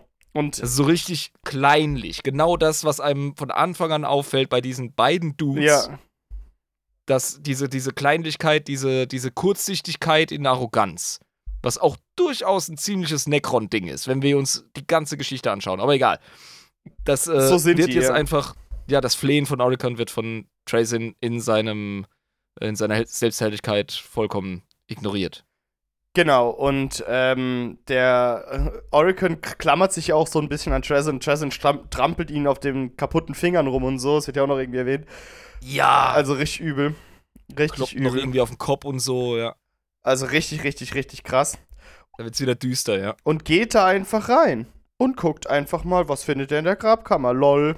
Haha. Weil's fucking Tracin ist, jetzt mal ganz ehrlich. Ja. Nach wie vielen Millionen Jahren einfach mal dein Programm ändern? Hm, schwierig. Auf gar keinen Fall. Geht rein Ja. und sieht, oh, hier sind ja lustige Statuen, die sind aber alle irgendwie kaputt. Scheiße, die hätte ich gerne aufgehoben. Fuck. Ja, das Erste, was er sich so denkt, hätte ich gerne gesammelt. ach, was für ein Jammer. Ist ja ein Jammer. ähm, Lisa lol, said Trezin. Le Mao. Lemau, lol. Äh, ja, und, und geht da rein und findet tatsächlich das pharaonenmäßige ähm, Grab des Pharaon Nefereth, the Untouched. Wer heißt eigentlich auf Deutsch? Neparet? Ne, ne, Nepret? Nep. Neperet auf Deutsch. Okay. Und Neperev wird er ausgesprochen auf Englisch. Genau. Also, ja, Neperet einfach, Ne- der Unberührte. Neperet der Unberührte. Der Pharaon ähm, der Ammoni-Dynastie. Der Wilhelm Tell der Necrons. Der Wilhelm Tell der Necrons. Und die beiden begeben sich. Doch, Orican ist auch dabei, ne? Der kommt mit, wenn ich es richtig. Der kommt so hinterher geschlurft. Ich glaube, der zieht sich an seinen Armen da Genau. hinterher. Weil ich habe mich auch gefragt, wie kann das denn sein, dass die da beide dann da drin stehen? Das wird wahrscheinlich so gewesen sein, dass er wirklich so Ja, mit ja. letzter Kraft da mitkommt. Ähm, und die erreichen die Grabkammer und sehen eben, da ist das Grab von Vishani und da ist eben das Grab von Nepereth. Der Trezin geht auf das Grab zu und aktiviert den ähm, des Astrarium Mysterios. Den aktiviert er. Der fügt sich zusammen in eine perfekte, mathematisch wunderschöne geometrische Form. Wird es ja beschrieben irgendwie, so ein Eine perfekte Kugel. ja, eine, also wirklich eine perfekte, eine ma- mathematisch perfekte Kugel. Ja. Ähm, und aufsteigt der gute Nepereth, der Unberührte, mit einer lustigen Maske auf dem Gesicht. Wie der Undertaker im Ring. Hoch. Jetzt erstmal hier ein Bier auf den Volksheld. Auf den Volksheld. Schön, jetzt ist er wach. Uh. Dann, dann, läuft ja alles jetzt äh, wie geschnitten Brot für die Necrons, oder? Ja, Credits. Wir haben es geschafft. Das Geheimnis der Yay. Necrons ist gelöst. Uhuhu. Was passiert ist, der gute alte Nepereth kriegt eine Fratze des Todes. Also ich kann es mir nicht vorstellen, wie das wirklich ausgesehen haben muss, aber er lächelt einfach so richtig ekelhaft. Er lacht, ohne lachen zu können. Sein Körper schüttelt sich, ohne dass er wirklich lacht. So ganz komische Anzeichen von Genugtuung hat er irgendwie. So ein schlecht imitiertes Lachen, ja. Und Trezin erkennt, um wen es sich handelt und fängt wirklich an rumzuplärren vor Angst. Also wirklich zu Ja. schreien. Ja, Ja. ein Necron schreit vor Angst. Das hat es seit 65 Millionen Jahren nicht mehr gegeben. Das hat aber auch einen Grund. Es handelt sich hierbei um den Katan the Deceiver. Zumindest fünf Charts von ihm, also fünf, ähm, Mindestens fünf Scherben, Scherben, ja. finden sie raus, ja. Also eine ganz, ganz heftig mächtige Ansammlung von Scherben des Gauklers. ja, Der Dude, der dafür verantwortlich ist, dass die Necron seit über 60 Millionen Jahren so vor sich hin leiden. richtig. Als seelenlose Automaten. Und dieser dumme Gaukler fängt an, äh, richtig über, überheblich von den beiden als Kinder zu sprechen. Kind ganze und Zeit. Kind Trezin. Ja. Ja, die ganze Zeit. äh, bringt irgendwie Charakterzüge von ihnen auf und erzählt eine. Also erstmal versuchen sie natürlich äh, zur Rede zu stellen und er sagt, ah, wegen Vishani seid ihr hier. Och, was, was eine Schande. Ihr habt gedacht, dass äh, Vishani Ebenbild im Astrarium ist tatsächlich sie. Nein, äh, ich hab das übernommen. Du hast die ganze Zeit mit mir geredet, Orican. Es tut mir leid, aber ich wollte dich natürlich hierher locken, damit du mich hier befreien kannst, damit ich wieder mein Werk zu Ende bringen kann. Ähm, und Vishani ist natürlich ein gutes Mittel dafür, um so einen dummen Necron wie dich dazu zu bringen, hier reinzugehen. Hahaha. so. Tja, Bitches, ihr wurdet gegaukelt. Ihr wurdet gegaukelt. du, du, du. Äh, ja. Siehst du, es funktioniert einfach nicht so gut auf Deutsch. Deceived wurden sie. Sie wurden getäuscht. deceived, getäuscht. Der Täuscher. Genau. Alter, in Zukunft, wenn ich dir einen Streich spiele, erfolgreich, dann sage ich, ich hab dich gegaukelt. Das wird jetzt Ich festgelegt. hab dich gegaukelt. Das ist Ganz so klar. geil. Ja, irgendwann wird's einfach äh, normal, wenn es einfach genug Leute sagen. ja. Genau, das Jugendwort des Jahres 2023. Ich hab dich gegaukelt. okay. Äh, genau. Und der gute äh, Orican fällt natürlich aus allen Wolken. Es kriegt äh, posttraumatische Belastungsstörung quasi allein daher, dass der das so mitbekommen hat. Ähm, und ja, weil er jetzt auch seinen Teil an der ganzen verdammenden Kiste anerkennen muss. Genau. Ja, also. Und deswegen zaubert der Wiederbelebungsrechnungen, äh, Rechnungen, also es ist ja keine Magie, aber es sind mathematische Wiederbelebungsrechnungen, haut er auf den tatsächlichen Leichnam von Vishani. Ja, versucht sie wieder fit zu machen. Die wird auch relativ fit. Sie äh, zaubert was Bestimmtes auf den Ketan, der es aber schafft, indem er, äh, was war das, Antimaterie aus seinem Maul schießt, schafft er es, die Vishani zu köpfen und ihren Sarg zu entzweien. So assi, ey. Die haben Kräfte, das gestört, mit ja. Antimaterie. Es wird ja auch irgendwie erwähnt, dass er dann während dem Kampf, der dann entfacht, äh, ein schwarzes Loch benutzt als Energiesystem oder es ist komplett abgefahren. Ja, sicher, aber das ist Kindergarten für einen Katan. Das ist krank. Das, also, sorry, das ist Standardtechnologie von Necron. Für einen Katan ist das. Äh das ist übel. Auf jeden Fall äh, erzählt er dann auch, dass der ganze Kult um Nepereth, den Unberührten, auf seiner Lüge fußt. Das war alles gelügt, war das? Das war alles gelogen und betrogen. Ich hab euch alle verarscht.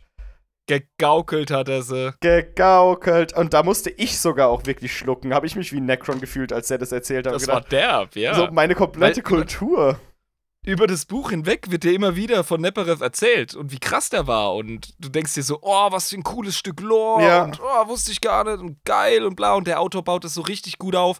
Und dann fühlt sich halt wirklich wie so ein hinterlistiger Tritt in die Eier von hinten an. Ja. Wenn er damit, also das ist so, das wirkt. Wirklich, du, du verschluckst dran. Ich habe wirklich geschluckt, als ich es gehört habe, so, holy shit. Wirklich jetzt? Ist das wirklich gerade ja, das, was passiert? Als würd's dich betreffen, ja, ohne ne? Scheiß. Ja, genau. Alter, war das geil. Äh, und was dann entfacht, ist ein absolut epischer Kampf gut gegen böse.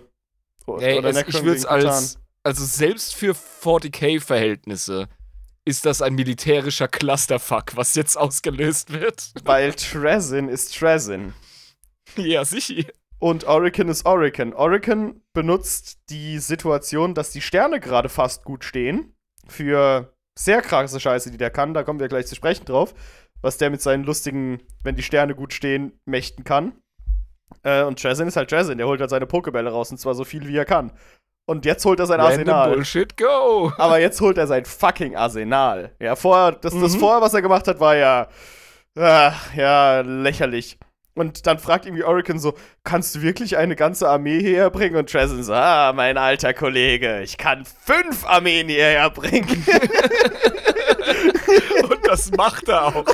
Und Seine Dioramen auch. stehen schon wie lange parat für so eine Scheiße, ey. Ich kann fünf Armeen holen, ja genau. Und was er noch macht, er holt sich selbst achtmal noch dazu. Ja, genau und benutzt sich selbst die ganze Zeit, um den Deceiver quasi von hinten immer anzuficken, damit er sich immer so drehen muss, wie so ein Bossfight im Videospiel. Ja, der zieht die Aggro vom, äh, vom Boss. Genau, der zieht die ganze Zeit, der ist wieder Tank mit seinen acht, es ja. acht Tanks quasi, die er jetzt geholt hat. So. Genau. keiner, ist der, keiner ist der richtige Tracin, aber das weiß ja der, der Gaukler nicht. Der wird jetzt zurückgegaukelt. Der wird Alter. zurückgegaukelt. Und es ist so geil, wie das so äh, Oracle sich konzentriert, irgendwie um, um so Zauber zu wirken. Dann so, höre ich da gerade Boltergeschosse? ja! Nur eine Spezies kann dieses Geräusch produzieren, liest man. Ja, genau. Und dann auf einmal, zack, Bolters Blazing, Alter, geht's zack, los. Zack, zack, zack. Und dann denkst du, alter Scheiße. Und was der da auch alles holt, oh, ich weiß gar nicht mehr, was da. Waren das nicht auch Exodites, die irgendwie da noch kommen oder sowas komisches? Es ist, ja. Äh, es ist so viel einfach. Es ist so viel. Ja, welche, welche die er einfach so gesnatcht hat. Ich weiß nicht, ob die von Serenade waren. Das wäre eine poetische Schönheit dahinter. Aber es werden auf jeden Fall Raptorenreiter losgeschickt, ja. Es ist, es ist so heiß, es ist so heiß. Aber. Es ist gestört, Mann was halt die ganze Zeit währenddessen rauskommt, während die ganze Zeit Ablenkung und Oracle und Trezen sich die ganze Zeit absprechen, die es super gut machen, weil Oracle ist ja quasi der militärische Leiter in der ganzen Situation ne, und befehligt ja die Truppen von Trezen. Der ist halt der Ultra-Multitasker und der ist irgendwie so neun Fronten gleichzeitig am Managen. ja, genau. So wie das auch so schön beschrieben wird. Ich fand's klasse. Einfach am ja. Ende, wie die so richtig schön ihre Stärken benutzen, um zusammenzuarbeiten. Ja, da schaffen sie wirklich fucking gut zusammen, ohne ja. Witz.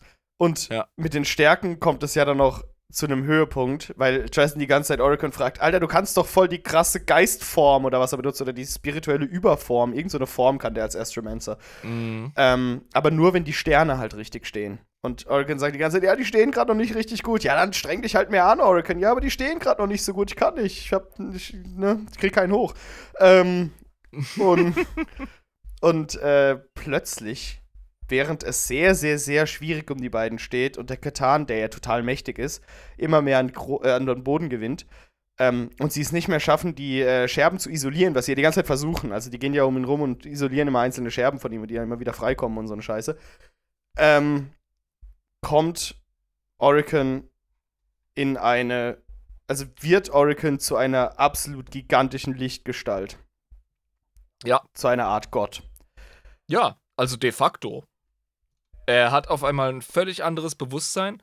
Er hat äh, eine völlig andere Wahrnehmung von allem, vor allem auch von sich selbst, seiner Spezies, von Trazin, ja. von den Necron. Er ist, er ist wirklich, er ist über allem. Er ist äh, quasi jetzt vollkommen tra äh, transzendent wegen seiner Omnipotenz, wegen seiner Allmacht. Genau. Und er hat kurz den Gedanken, dass es ihn eigentlich jetzt plötzlich überhaupt gar nicht mehr juckt, was da gerade auf ja. Serenade passiert. Der denkt sich kurz, ich könnte mich jetzt einfach verpissen und es wäre voll angebracht, weil ich jetzt einfach wirklich, ich, hä, das betrifft mich auf einmal gar nicht mehr. Da ist die Gefahr, ey. Genau, weil er einfach plötzlich wirklich äh, merkt, warum Götter sich nicht scheren um die Sterblichen. Weil es zu hoch für sie ist.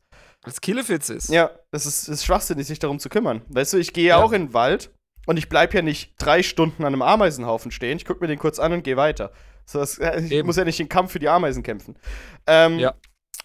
Und er entscheidet sich aber dann doch zu kämpfen und wie er das macht, ist, er holt sich ganze Planeten, die in der Nähe sind ja. und saugt die sich so als Schutzschild ran. Äh, die dann natürlich, wenn das belebte Planeten sind, alle sterben, die ganzen Menschen da drauf. Ähm, und kloppt sich auf die übelste Art und Weise mit dem Deceiver. Jetzt erblasst übrigens wieder der Einsatz von Zerstörerkulten und Exterminati. Weil der ja. Typ jetzt wirklich ganze Planeten einfach mit ins Schicksal reißt. Ja, mit in den Kampf nimmt einfach. Als, ja, als, als Waffe. Als, als Schild und Waffe, ja. Das ist gestört. Das ist einfach nur, es ist einfach nur wahnsinnig geil, wie das beschrieben wird. Und er schafft es wirklich mit seiner überaus mächtigen Kraft als Lichtwesen, den Katan in die Knie zu zwingen. Ja. Was auch echt nötig ist. Weil, wie vorhin schon erwähnt, haben die Messungen der Boys ergeben, fuck, diese Scherbensammlung vom äh, Gaukler, das sind locker fünf Scherben und die höchsten Kryptex der Necron, die ja ihre versklavten Götter als Waffe einsetzen, ja. haben die eiserne Regel, niemals mehr als drei Scherben in die Nähe voneinander zu bringen, wegen dem fucking Machtpotenzial. Und deswegen müssen sie jetzt die Scherben entfernen und äh, wegbringen. Ja. ja. Trazin nimmt sich auch eine Scherbe vom Deceiver und hat, Na klar, und hat die nett. Und, und äh, im Epilog am Ende, also erstmal müssen wir erwähnen, was dann passiert. Der Oracle kommt wieder normal in seine normale Mensch, äh, äh, was heißt Mensch, in seine normale Necron-Form zurück. Ähm, und fängt erstmal an, richtig loszuheulen und ist komplett außer sich und äh, Der hat die Vollkrise. Er hat Dinge gesehen, sagen wir mal so. Ich habe Dinge ja. gesehen. Übel, übel krass. Ja, das, äh, ich habe kein, keine Sekunde Mitleid mit dem alten Glubschauge, der immer in den Kosmos reinglubscht. Jetzt hat der Kosmos halt mal zurückgeglubscht ja. und schon kriegt er auf einmal einen Schrumpfpimmel, ne? So ein Wichser. Also selbst ja. Necron. Ja, tut mir leid, aber so ist das halt. So ist das halt, ne? Genau, und ja. da hat sogar Trezor Mitleid mit ihm, sagt so, Alter, was ist denn los, ey? Es bin doch nur ich, ist doch alles cool. Easy, soll ich dir einen Therapieplatz besorgen? Ist alles okay? Das, Brauchst du einen Tee? Brauchst du einen Tee? So, soll ich dich heilen? Alles gut? Ja. Mhm. Und sie gehen gemeinsam raus mit dem Versprechen, das Kapitel hinter sich zu lassen und ähm, nicht mehr auf Serenade zu gehen. Epilog ja, ich würde auch nicht zurück. Epilog-Time. Es kam nicht so. Narrator voice.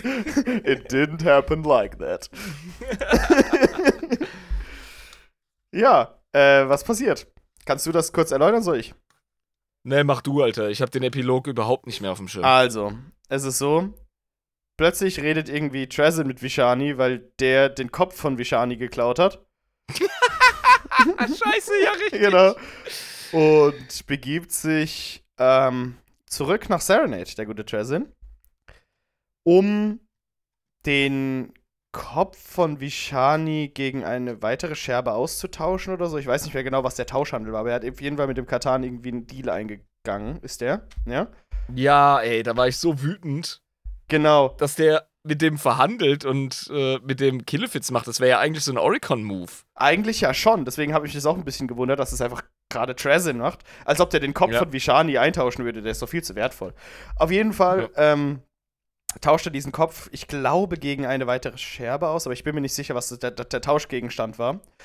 Ähm, und Oricon kriegt das mit und schwört ewige Rache. Er fängt wieder an, ja. richtigen Hass auf Trezin zu schieben, obwohl die sich ja als Freunde verabschiedet haben am Ende des Buches. Ähm, haben sich als Freunde getrennt ja. und jetzt macht Trezin so einen absolut unverzeihlichen Arschloch-Move. Ganz recht, genau. Und Oricon vollkommen zu Recht so, ja, okay, Alter, jetzt Blutfeder, aber endgültig. Das heißt, ja, genau, und das ist äh, quasi dann das letzte Wort überhaupt im ganzen Buch Revenge im Englischen. Ich glaube, das letzte Wort ja. im Deutschen dürfte auch Rache sein. Ähm, ja.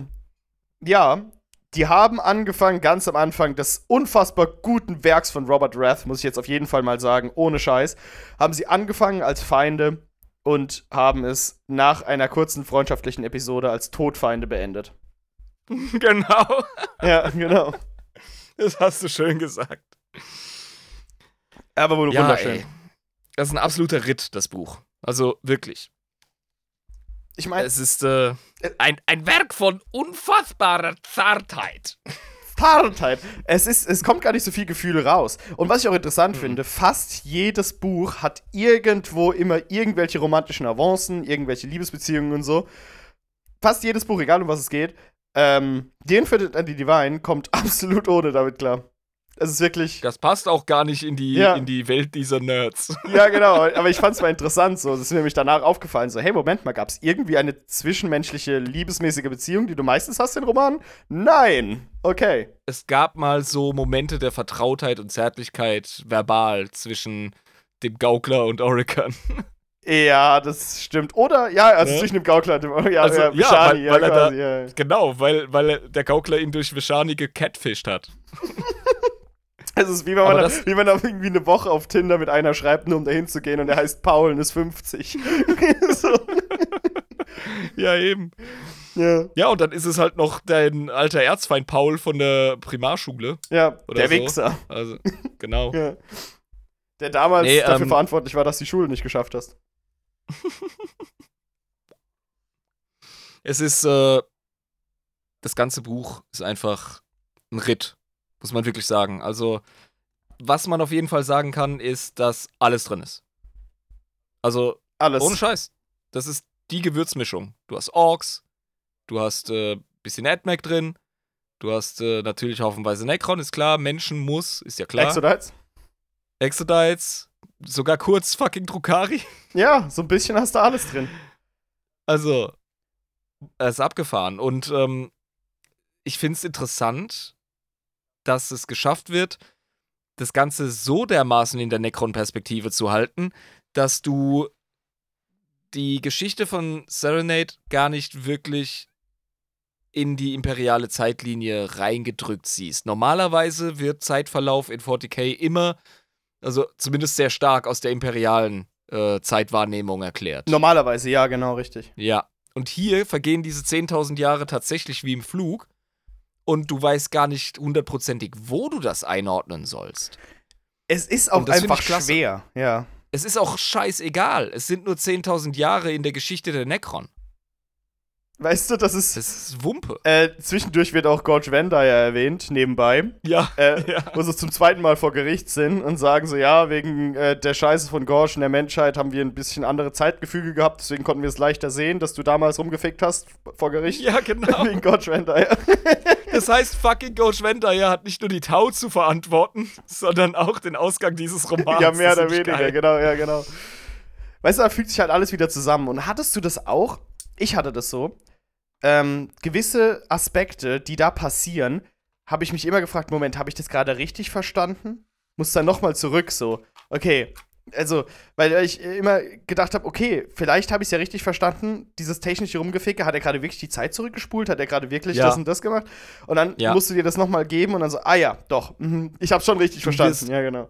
Immer wieder wirst du bambuselt, wenn eine neue Art von Technologie oder deren Anwendung einfach beiläufig erzählt wird und die ist einfach absolut beeindruckend. Und du als menschlicher Leser musst einfach nochmal einen Schritt zurück machen und sagen, was zum Fick? Ah, okay, Necron. ja, und dann habe ich auch gedacht, okay, gut, ich habe es bestimmt richtig verstanden. Und ich habe es jedes Mal wirklich richtig verstanden. Ja. ja. Ich habe mich aber jedes Mal gefragt, habe ich das wirklich richtig verstanden? Irgendwann habe ich akzeptiert. So, ja, doch, das passiert jetzt ja. gerade. Mhm, genau, das passiert. Mhm. Ja.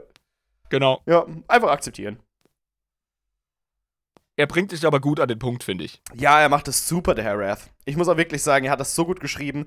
Die Vergleiche, die er verbal immer bringt, die sind wunderbar. Mhm. Wie auch zwischendurch ja. die Kugeln der Orks aus den Sluggern äh, mit Zungen vergleicht, weil die irgendwie an der Nekrodermis von Trezin abprallen wie, wie Zungen. Irgendwie so ganz komische Vergleiche. Dran lecken. Ja, genau. Es ist so cool. Das hast du überall in dem Buch, diese, diese, diese witzigen, äh, ganz interessanten Wortspiele und Vergleiche. Das finde ja. ich total cool. Nee, also er ist wirklich ein sehr poetischer Autor, das muss man sagen. Das kommt dem Stoff sehr zugute, weil Necron-Technologie einfach so abartig ist. Ich frage mich und halt, wie der drauf gekommen musst, ist. Du musst dich einfach einer blumigen Sprache bedienen, um das irgendwie zu transportieren. Was meinst du, wie er drauf gekommen ist? Ja, auf die ganze Technologie oder gab es das schon vorher? Oder hat er das? Das ist alles, das ist eigentlich alles lore-konform. Ah ja. Die eine oder andere, ja, es passt super rein. Ähm, er hat sicher das eine oder andere erfunden, aber das Geile ist, du kannst gar nicht den Finger drauf packen und sagen, das ist von Raph und das war vorher schon da. Mhm. Äh, nicht instinktiv, ohne sich reinzulesen. So gut hat er das gemacht. So gut baut er das meiner Meinung nach ein. Äh, wir haben sicher absolute Necron-Freaks unter den Zuhörern. Wenn euch was aufgefallen ist, dann schreibt uns das. Das würde mich sehr interessieren. Aber ich finde, er hat da wirklich einen verdammt guten hingelegt. Und äh, was ich noch dazu zu sagen habe, liebe Community, äh, zu den Actuallys, wenn ihr mal auch den Jabba Actuallyen wollt, dann könnt ihr das immer bei den Buchclub-Folgen machen, weil das ist mein Metier. Äh, wenn ihr also Actuallys machen wollt, die nicht immer den ihrem treffen, sondern auch mal mich, dann könnt ihr das gerne bei den Buchclub-Folgen anbringen und sagen: Alter, Jabba, hast du überhaupt das Buch gelesen, Mann? Was erzählst du da? Gerne. Gerne. Sowas. Ich sitze hier tatsächlich zurückgelehnt mit einer Pfeife in der Hand. Ohne Scheiß, weil das einfach so ein Urlaub ist, dich Folgen vorbereiten zu lassen. Und ich muss ganz ehrlich sagen, ey, das war jetzt echt eine Feuertaufe, weil es kein einfaches Buch. Muss ich wirklich sagen. Auch von, vom Handlungsverlauf. Ja. Ähm, das Geile ist, ihr habt euch jetzt zwar ultra die Spoiler abgeholt, ihr wisst, wie es ausgeht, ihr habt auch den großen Twist jetzt gehört und trotzdem wird es sich lohnen, sich das reinzuziehen. Ich würde, Ganz ich würde wirklich das Buch jedem empfehlen, der sich ein bisschen mit Warhammer 40k auskennt. Ähm, einem absoluten Neuling würde ich das Buch nicht empfehlen. Auf keinen Fall. Nee. Das ist zu tief, das ist zu komisch. Ähm, du wirst auch einfach nichts verstehen. Du kennst die Fraktionen nicht, du kennst die Zeitstränge nicht, du weißt nicht, was war, wie, wo dazugehört. Du wirst einfach nichts verstehen, wahrscheinlich. Und das muss ich jetzt gerade tatsächlich mal mit so einem Anflug von äh, Melancholie. Nein, nicht Melancholie, aber. Also, du kannst das Buch genießen, was mir sagt, dass du schon ein paar Schritte gegangen bist äh, seit dem Anfang unserer Reise ab Folge 1. Ja, natürlich. Ich bin ja jetzt mittlerweile richtig oder? drin. Ja. Wenn, ähm, man, wenn, man, mal zurückblickt. Auf jeden Fall. Also ich, ich äh, kann mittlerweile auch Begrifflichkeiten verwenden und habe kein Problem zu, zu wissen, äh, von was du redest, von was ich rede, von was Autoren reden. Das ist alles mittlerweile schon drin, so in der Logik. Das ist schon richtig drin im 40k, das kann man echt sagen. Ja, und äh, es ist auch alles irgendwie normal. Also es ist jetzt alles nicht so verwirrend, sondern so, ja, okay, das ist halt so. Du bist voll im Wahnsinn integriert. Genau, ja, richtig, genau. Super. Taschendimension, ajo, Orks, Easy. okay, normal. Ja, klar. Schießen noch ein bisschen weiter im Raumschiff, obwohl sie nicht atmen können. Klassischer Ork-Shit kennt man. So, ja, ganze Sachen. Ist aber, mein Headcanon, aber das muss so gewesen es, es sein. Es muss so gewesen sein. Headcanon ist Canon, ne? Wir wissen es, es ist so. Bei Adeptus Inebris, ja. So, ihr, ich glaube, äh, wir sind an einem Punkt angekommen, an dem wir sagen können, wir haben das Buch ausgiebig und genug besprochen, oder? Ganz klar. Also ich habe es sehr genossen. Ich auch. Äh, es jetzt mit dir nochmal Revue passieren zu lassen. Alter, was, was ein Schinken. ich hatte ohne Scheiß, äh, bevor die Aufnahme gelaufen ist, liebe Leute, haben wir uns noch drüber unterhalten und ich hatte echt Schiss, weil ich mir nicht ganz sicher war, ob ich das alles noch so richtig im Kopf hatte. Aber es hat sich doch herausgestellt, dass mein Kopf besser funktioniert, als ich gedacht habe. Also ich hatte mehr Schiss als du. Ich habe noch voll paranoid nachgehakt. So, hey, Alter, hast du auch Notizen? Also wird das was? Oh, juiuiui. Ja, aber ich meine, ich muss äh, ja leiten, das Ganze hier. ja, dann hast du äh, jetzt mal wieder unter Beweis gestellt, dass du noch fit im Schädel bist, trotz all der Sauferei. Das finde ich echt beeindruckend. Ja, siehst du, ne? Ich bin ein sehr Darauf aufgeweckter Mann. Schluck. Äh, genau, äh, deswegen würde ich mal sagen, das war eine Erleichterung für mich, dass wir die Folge so gut gemacht haben. Die nächsten Folgen werden wahrscheinlich nicht so schwer, wenn wir die beim Buchclub machen, weil das wahrscheinlich Bücher sind, die nicht so mit komplett komischer technischer Scheiße rumficken und Zeitstrahlen und tausenden von Jahren und so. Oh, unseren Patronen fällt sicher was ein, wenn wir uns für das nächste Buch entscheiden. Der Alois reibt sich gerade die Hände so, ah, was kann ich denen denn vorschlagen? noch komplexer als Infinite Divine, noch mehr Zeitsprünge? Ah, okay, das kriegen wir hin. Äh, ja. Also, den Xenotron lassen wir heute auch mal stehen. Ja, das wäre sonst zu viel. Und ähm, ansonsten würde ich sagen.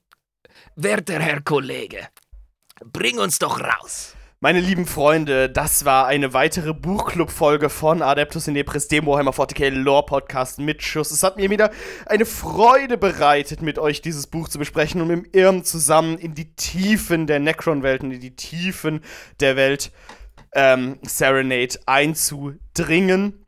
Wenn ihr uns Actuallys dazu schreiben wollt, dann macht das doch gerne auf Instagram oder Facebook Adeptus Inepris. Äh, ihr könnt uns auch eine E-Mail schreiben, adeptusinepris.protonmail.com, wenn ihr uns finanziell unterstützen wollt, damit wir weiter coole Projekte machen können und äh, den Bonus-Content sehen wollt, könnt ihr uns gerne auf Patreon unterstützen mit einem kleinen Obolus. Patreon.com slash adeptusinepris. Ähm, und weiter bleibt mir einfach nur zu sagen, meine lieben Freunde, ich bin jetzt hier mal kurz raus und überlasse Irm das letzte Wort. Oh! Äh, lasst euch ähm, nicht vom Warp erwischen. Ähm, wenn ihr irgendwas vorhabt, was es wert ist, dass ihr es durchzieht, dann lasst euch 10.000 Jahre Zeit. Ähm, führt Fäden und äh, kleinliche Kriege mit euren Nächsten, weil das witzig ist. Und ja, Schicksale ganzer Welten einfach so zu bestimmen, weil man gerade irgendwie auf einem Reißnagel sitzt. Easy. Also, nehmt euch ein Vorbild an unseren Helden. Die sind absolut makellos. Und äh, wir sehen euch die nächste Woche wieder bei einer regulären Folge. Haut rein, ihr Lieben.